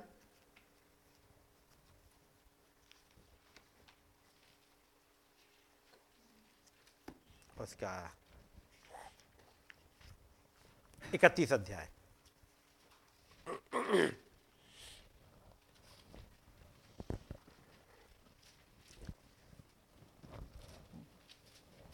नीति वचन उसका 31 मिल गया, उसकी 10वीं आयत से यहां लिखा हुआ है, भली पत्नी कौन पा सकता है, भली पत्नी कौन पा सकता है? ढूंढने कौन आया? इस युग में एक आया, वो ढूंढने के लिए आया। किसको ढूंढने आया? भली पत्नी को, एक पत्नी को ढूंढने के लिए आया। लेकिन जिसके साथ पौलुस ने बात लगाई वो आगे चलती गई और वो भली पत्नी प्रूव नहीं करी। ढूंढने तो वो आए थे। भली पत्नी कौन पा सकता है? क्योंकि उसका मूल्य मूंगों से भी बहुत अधिक है। उस भली पत्नी का मूल्य है, इसलिए उसने अपनी जान दे के प्राइस पे किया है। उसके पति के मन में उसके प्रति विश्वास है। किसके मन में? पत्नी के नहीं, उसके पति के मन में विश्वास है, इसलिए कोई उस पर ब्लेम लगाता रहे वो कहता चुप। आप जब पढ़ोगे जकरिया में यहोशू महायाजक पर दोष लगाया जा रहा है, अब आ जाती चुप, उसने कुछ नहीं किया है। उसके पति के मन में, इस युग में वो पति आए, अपने एक मैसेंजर को भेजा ताकि एक पत्नी को ढूंढ के लाए, और ये मैसेज उन्हीं के उसी के पास पहुंचा, उस पत्नी के पास में। और सवाल है यहां पर, उसके पति के मन में उसके प्रति विश्वास है। किसके मन में? उनके मन में। लोग कुछ भी कहते रहे, दोष लगाने वाला कुछ भी दोष लगाए, लेकिन याद रखिएगा उसके पति के मन में एक विश्वास है। जैसे अय्यूब के लिए था, निरा दोष लगाया गया, लेकिन वो कहता नहीं, वो खरा है, सीधा है, वो मेरी सुनने वाला है, वो निरे कैरेक्टर उसके बताए। अब याद रखिएगा, अब मैं जो पढ़ रहा हूं हिस्सा मसीह और उसकी दुल्हन के लिए पढ़ रहा हूं, तब आप देखिएगा, क्योंकि जैसे ही मसीह और उसकी दुल्हन के बारे में आता है, ये दुल्हन एक पार्ट बन जाती, ये उसके लिए है ये। और उसे लाभ की घटी नहीं होती है, नहीं ये निकालना जरा, हाँ 11वीं आयत। So that he shall have no need of spoil, उसकी कमी होती नहीं, उसको कोई कमी नहीं होती, कारण उसके पास एक बिलीवर पत्नी मिल गई जिस पर वो ट्रस्ट कर सके। अब ये पत्नी क्या करती है? वो अपने जीवन के सारे दिन में उससे बुरा नहीं वरन भला ही व्यवहार करती है। She will do him good and not evil all the days of her life. अपनी जिंदगी उसकी जहां 60, 70, 80 दिन की साल की जो भी होती है, चाहे बीमारी हो, मुश्किल हो, तंगी हो, अच्छा हो, हर समय उसकी तारीफ करती रहती है। She will do him good, वो हमेशा उसकी भलाई ढूंढती रहती है, उसके लिए भला करती रहती है, उसकी तारीफ करती रहती है। वो अपने पति की बुराई सुन नहीं पाती, चाहे उसके दिन अच्छे गुजर रहे हों चाहे खराब से गुजर रहे हों। वो गरीबी में गुजर रही है तो भी उसकी तारीफ करती है, वो बीमारी से गुजर रही है तब भी अपनी निगाह उसकी तरफ उठाती है और उसको ही धन्य कहती है। बीमारी कैसी भी आ जाए वो उसको धन्य कहेगी, हर मुश्किल में उसी के पास जाएगी। ऐसी पत्नी कौन पा सकता है? इसने पाली, उसके लिए उसने प्राइस पे कर दिया। वो अपने जीवन के सारे दिन में उससे बुरा नहीं वरन भला ही व्यवहार करती है। वो ऊन और सन ढूंढ ढूंढ कर अपने हाथों से प्रसन्नता के साथ काम करती है ना। आगे she seeketh wool and flax, क्या क्या ढूंढती है?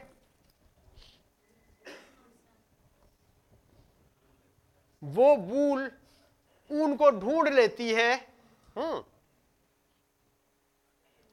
And worketh willingly with her hands, वो क्या ढूंढती क्या है?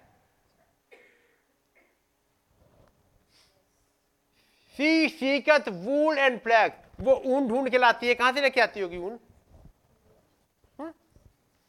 भेड़ से ऊन लेके आती होगी। जरा निकालिएगा मेरे साथ प्रकाशित वाक्य 1 अध्याय।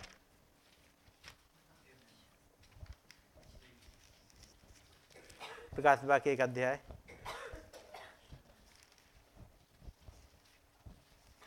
और उसकी 14वीं आयत।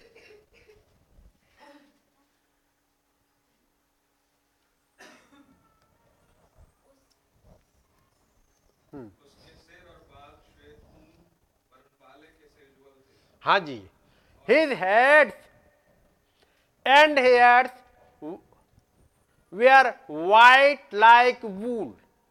से ऊन ढूंढने कहां जाती है?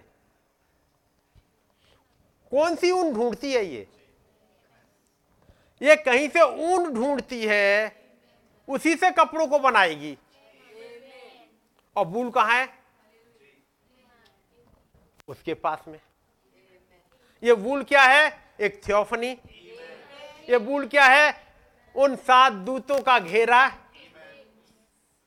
ये ढूंढती रहती है उन मिस्ट्रीज को। ये जो ब्राइड है, उसकी पत्नी है, उन मिस्ट्री को ढूंढती रहती है। और पता है कहां मिलेगी? केवल इसी के पास। किसी और के पास ये वूल नहीं मिलने की, क्योंकि ये है मेमना। ये क्या करती है? ऊन और सन ढूंढती है। ये मेहनत करती है। ये बाइबल की उन आयतों में जाती है, ढूंढती रहती है। क्या ढूंढती है? उन मिस्ट्रीज को। जब ये आए, ये ऊन लेकर के ढेर सारी आए थे कि नहीं 1963 में? इतनी ढेर सारी ऊन लेके आए, इतनी ढेर सारी मिस्ट्रीज लेके आए, सात मोहरों का भेद लेकर के आए। अब ये क्या करती है? अब ये ऊन वहां से लेके आती है। वो ऊन और सन ढूंढ ढूंढ कर बाजार से नहीं लेके आती, थियोलॉजियन के पास नहीं जाती, दुनिया के तमाम लोगों के पास नहीं जाती, है ना, दूसरे रिलीजन में नहीं ढूंढती। कहां ढूंढ रही होती है? अपने पति के पास ढूंढने नहीं जा रही, तो भी पति के पास में। बीमार हो गई तो तारीफ करने उसी के पास में, चंगाई पाने उसी के पास में। यानी हर हालत में उसी के इर्द गिर्द घूमती रहती है। वो ऊन और सन ढूंढ ढूंढ कर अपने हाथों से प्रसन्नता के साथ काम करती है। उसे एक मिस्ट्री मिल गई, उसने कपड़ा बनाया, एक बच्चे को पहनाया, उसके बाद फिर बनाया, फिर वहां से लिया, फिर एक और बच्चे को पहनाया। कुछ आयतें ढूंढी और फिर एक बच्चे को पहनाई, फिर आयतें ढूंढी, कुछ एक और बनाया। वो कुछ बनाती रहती है ताकि कुछ बच्चों का नंगापन ढक जाए, क्योंकि उसने काम दिया है। वो ऐसी कोई ढूंढ रहा था कि कोई हो जो आए, उन तो वो ले आया, लेकिन वो उसमें से लेकर के कुछ बच्चों का इंतजाम करे। आगे, व्यापार के जहाजों की नाई, she is like the merchants ship, she bringeth her food from afar. वो अपनी भोजन वस्तु भी बड़ी दूर से मंगाती है। कितनी दूर से? वो इटर्निटी से मंगाती है, इतनी दूर से मंगाती है। जैसे बिजनेसमैन, और वो भेजने वाला भी है, वो ऐसे थोक के भाव भेज देता है कि नहीं? बिजनेसमैन को तो खरीदना पड़ता है, सस्ते में मिल जाता है, ये फ्री में भेज देता है। बस इसने गई, अपनी चिट्ठी लिखी, अपने घुटनों के बल पहुंची, दुआ करी और उसने भेजना स्टार्ट किया। ये दूर से मंगाती है। और अगला, वो रात ही को उठ बैठती है। जब दुनिया सोए, दुनिया में अंधेरा हो, ये ढूंढती रहती है। क्या ढूंढती है? उन मिस्ट्रीज को, उस भोजन वस्तु को जो उसने भिजवाए हैं, ये ढूंढती रही। ये ब्राइड का करैक्टर है। ये हर एक बिलीवर के साथ यही होना चाहिए, है कि नहीं? हर एक बिलीवर का करैक्टर है ये। वो रात ही को उठ बैठती है और अपने घराने को भोजन खिलाती है। कौन? ये ब्राइड। ये अपने घराने को भोजन खिलाती है। छोटे बच्चे भी तो, उन्हें भी तो खिलाना है। उन छोटे बच्चों को मिस्ट्री समझाने बैठो, समझ में नहीं आएगी। उनके लिए वो कहानी बनाएगी, उनके लिए कुछ एग्जाम्पल लेगी। क्या हमारे कोई नबी ने ऐसा ही नहीं किया? तमाम कहानियां बता के, तमाम घटनाओं को लेकर के एग्जाम्पल दे दे के समझा रहे हैं कि ये समझ में आ जाए, बैठ जाए। वो अपनी दासियों को अलग अलग काम देती है कि नहीं? आगे मैं अभी इन पर नहीं रुक रहा। आ गया था। अगला, हाँ 16वीं आयत। वह किसी खेत के विषय में सोच विचार करती है, हाँ, और उसे मोल ले लेती है, और अपने परिश्रम के फल से दाख की बारी लगाती है। वो क्या करती है? वो किसी खेत के विषय में सोच विचार करती। कौन से खेत के विषय में? वो कुछ है खेत। जब आप पिछली साल नवंबर में आपने सुना होगा मत्ती 13 की वो सात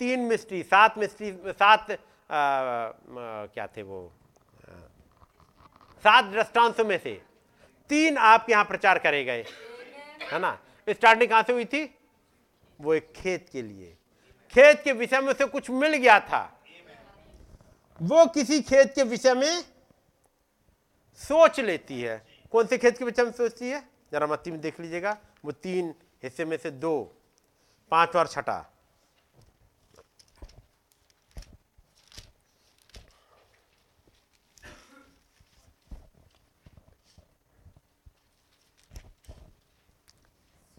चवालीस से और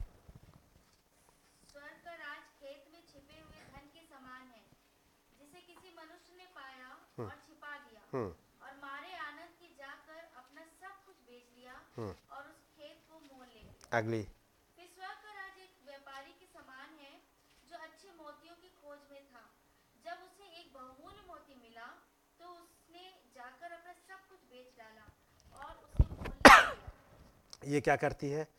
वो ढूंढती है, किसी खेत के विषय में सोच लेती है। हर एक खेत को नहीं ढूंढ लेती, कुछ खेत है ये किसी खेत के विषय में सोच विचार करती है। ये है कौन? ये मैं और आप हैं। तो फिर एक रिस्पॉन्सिबिलिटी समझनी पड़ेगी, हमें कुछ दिया गया है। वो ढूंढ रहे हैं एक ऐसी पत्नी को जो खेत के विषय में सोच लेती है और फिर हर चीज करेगी, मेहनत करनी पड़े, कुछ करने पड़े, इसको खरीद लेना है। इसका प्राइस रुपया पैसे में नहीं आता है। इसका प्राइस पे करने के लिए कुछ फास्टिंग, कुछ रात का जगना, कुछ घुटनों को भर के दुआ, कुछ पश्चाताप, कुछ किसी को माफ करना।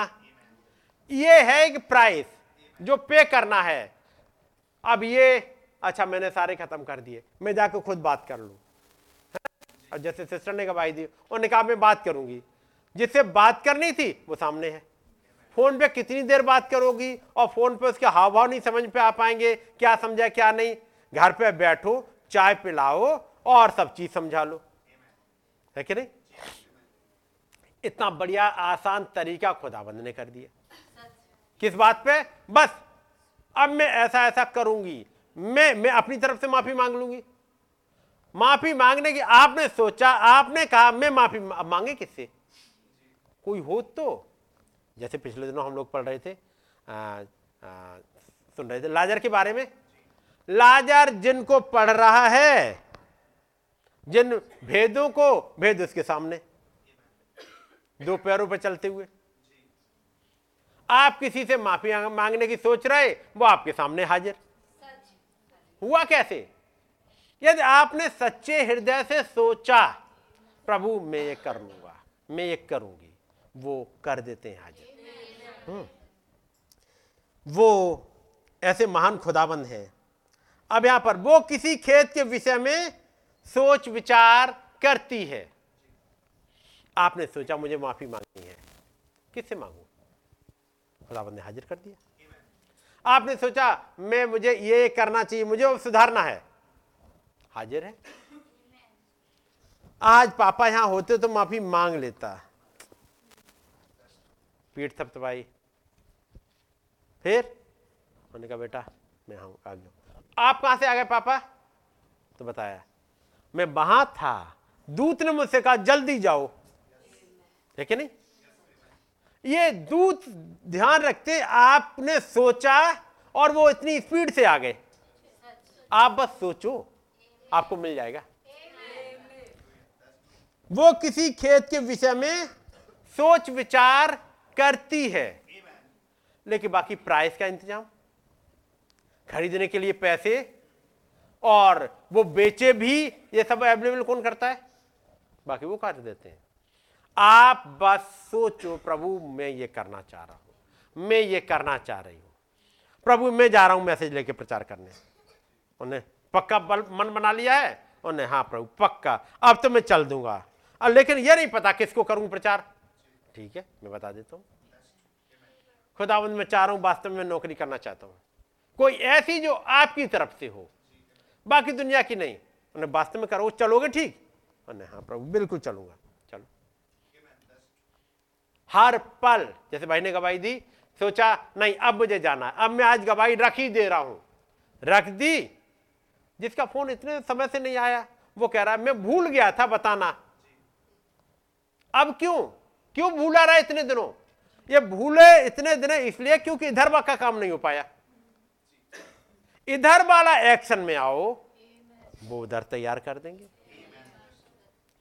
यानी वो इंतजार कर रहे होते मेरे और आपके रिपेंटेंस का, मेरे आपके जाके प्रेयर करने का, मेरे आपकी एक सोच को दृढ़ सोच के साथ आगे बढ़ने का।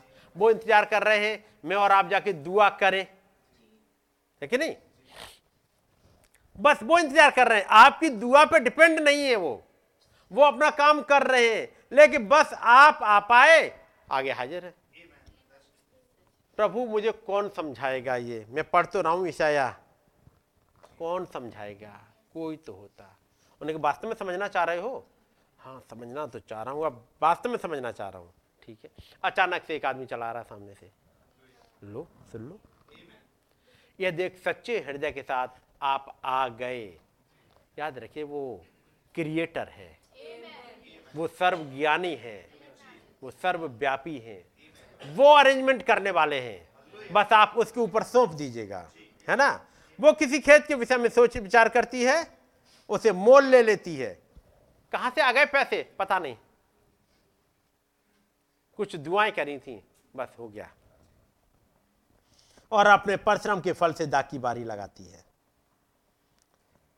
ढेर सारी चीजें हैं, मैं यहीं पर बंद करूंगा क्योंकि टाइम हो गया अभी। लेकिन आप इसे पढ़िएगा और फिर मौका मिला तो इसमें से फिर आगे फिर पढ़ेंगे किसी दिन। जब आप पढ़िएगा वो ब्राइड ग्रूम है और आप ब्राइड हो, आप पढ़ते जाइएगा, वो आपको सिखाते जाएंगे। God bless you. उनको बंद करेंगे, फिर थोड़ी देर के लिए आपके ब्रेक होगा, दुआ करेंगे। खुदाबंद प्रभु यीशु मसीह, आपके नाम की स्तुति और महिमा हो। आप महान अनुग्रहकारी हैं प्रभु, सारा आधार आपको मिले। हमारी मदद करिएगा प्रभु, इन बातों को हम समझ पाएँ। हम अपना स्वाभाविक मुँह नहीं देखना चाहते प्रभु, वो चेहरा जो आपने हमारा उस मेमने के जीवन की किताब में रखा है प्रभु, हम उसको निहारने पाएँ। हमारे विश्वास को उठा दीजिएगा प्रभु, और हमारी आंखों में ज्योति आने दीजिएगा, ताकि उन बातों को, उन भेदों को हम समझ पाएँ। प्रभु आपका रहम बहुत ऐसे चाहते हैं, अपने गुनाहों की माफ़ी चाहते हैं जो जाने और अनजाने में किए हैं। प्रभु हमारी मदद करिएगा कि हम क्षमा करना सीखें, आपके बातों पर चलना सीखें, उन पर मनन करना सीख जाएं। प्रभु इस छोटे से झुंड के साथ होइएगा, दया करें, विनती को सुने, कबूल करें प्रभु यीशु मसीह के नाम में, आमीन। God bless you all. ये आपके लिए थोड़ी देर का गैप है, और मुझे लगता है 20 मिनट बहुत है। 20 मिनट बाद 1 बजे हम लोग फिर से आके इकट्ठे होंगे यहाँ पर, और क्योंकि भाई अवनीश और एक सिस्टर आई हुई हैं। कहाँ है सिस्टर? अच्छा इधर है, ये सिस्टर बैठी हुई हैं। इनकी इंगेजमेंट है, तो 1 बजे करीब हम लोग यहाँ पर आएंगे इंगेजमेंट में, और इंगेजमेंट के बाद में फिर खाना है। ठीक है, नहीं आप सबका खाना है भाई अवनीश की तरफ से, तो दोपहर का खाना फिर सब लोग साथ खाएंगे। ठीक है, और ये बीच के टाइम में मैं चाहूँगा जो हमारे ये लड़के हैं जवान भाई, उसमें गैरेज में वो बिछा दीजिएगा, बैठने के लिए वहाँ पे इंतजाम हो सकेगा। ठीक है, लाल वाली दरी वहाँ पे होगी, उसको बिछा दीजिएगा। तो कुछ लोग बाहर बैठ जाएंगे, कुछ बच्चे वगैरह सब उधर बैठ जाएंगे, फिर हम लोग बाहर और ये कमरा जब देख लेंगे फिर बैठ के अपने खाने का करेंगे। God bless you. नीचे है। अच्छा, नीचे यदि कोई कुर्सी है बेसमेंट में तो वहां से कुर्सी उठा लोगे, और यहाँ पे कुछ कुर्सी होगी वो उठा दोगे, ठीक है नहीं? तो जो लोग कुर्सी बैठना चाहेंगे कुर्सी बैठ जाएंगे। God bless you. छोड़ दो बेटा।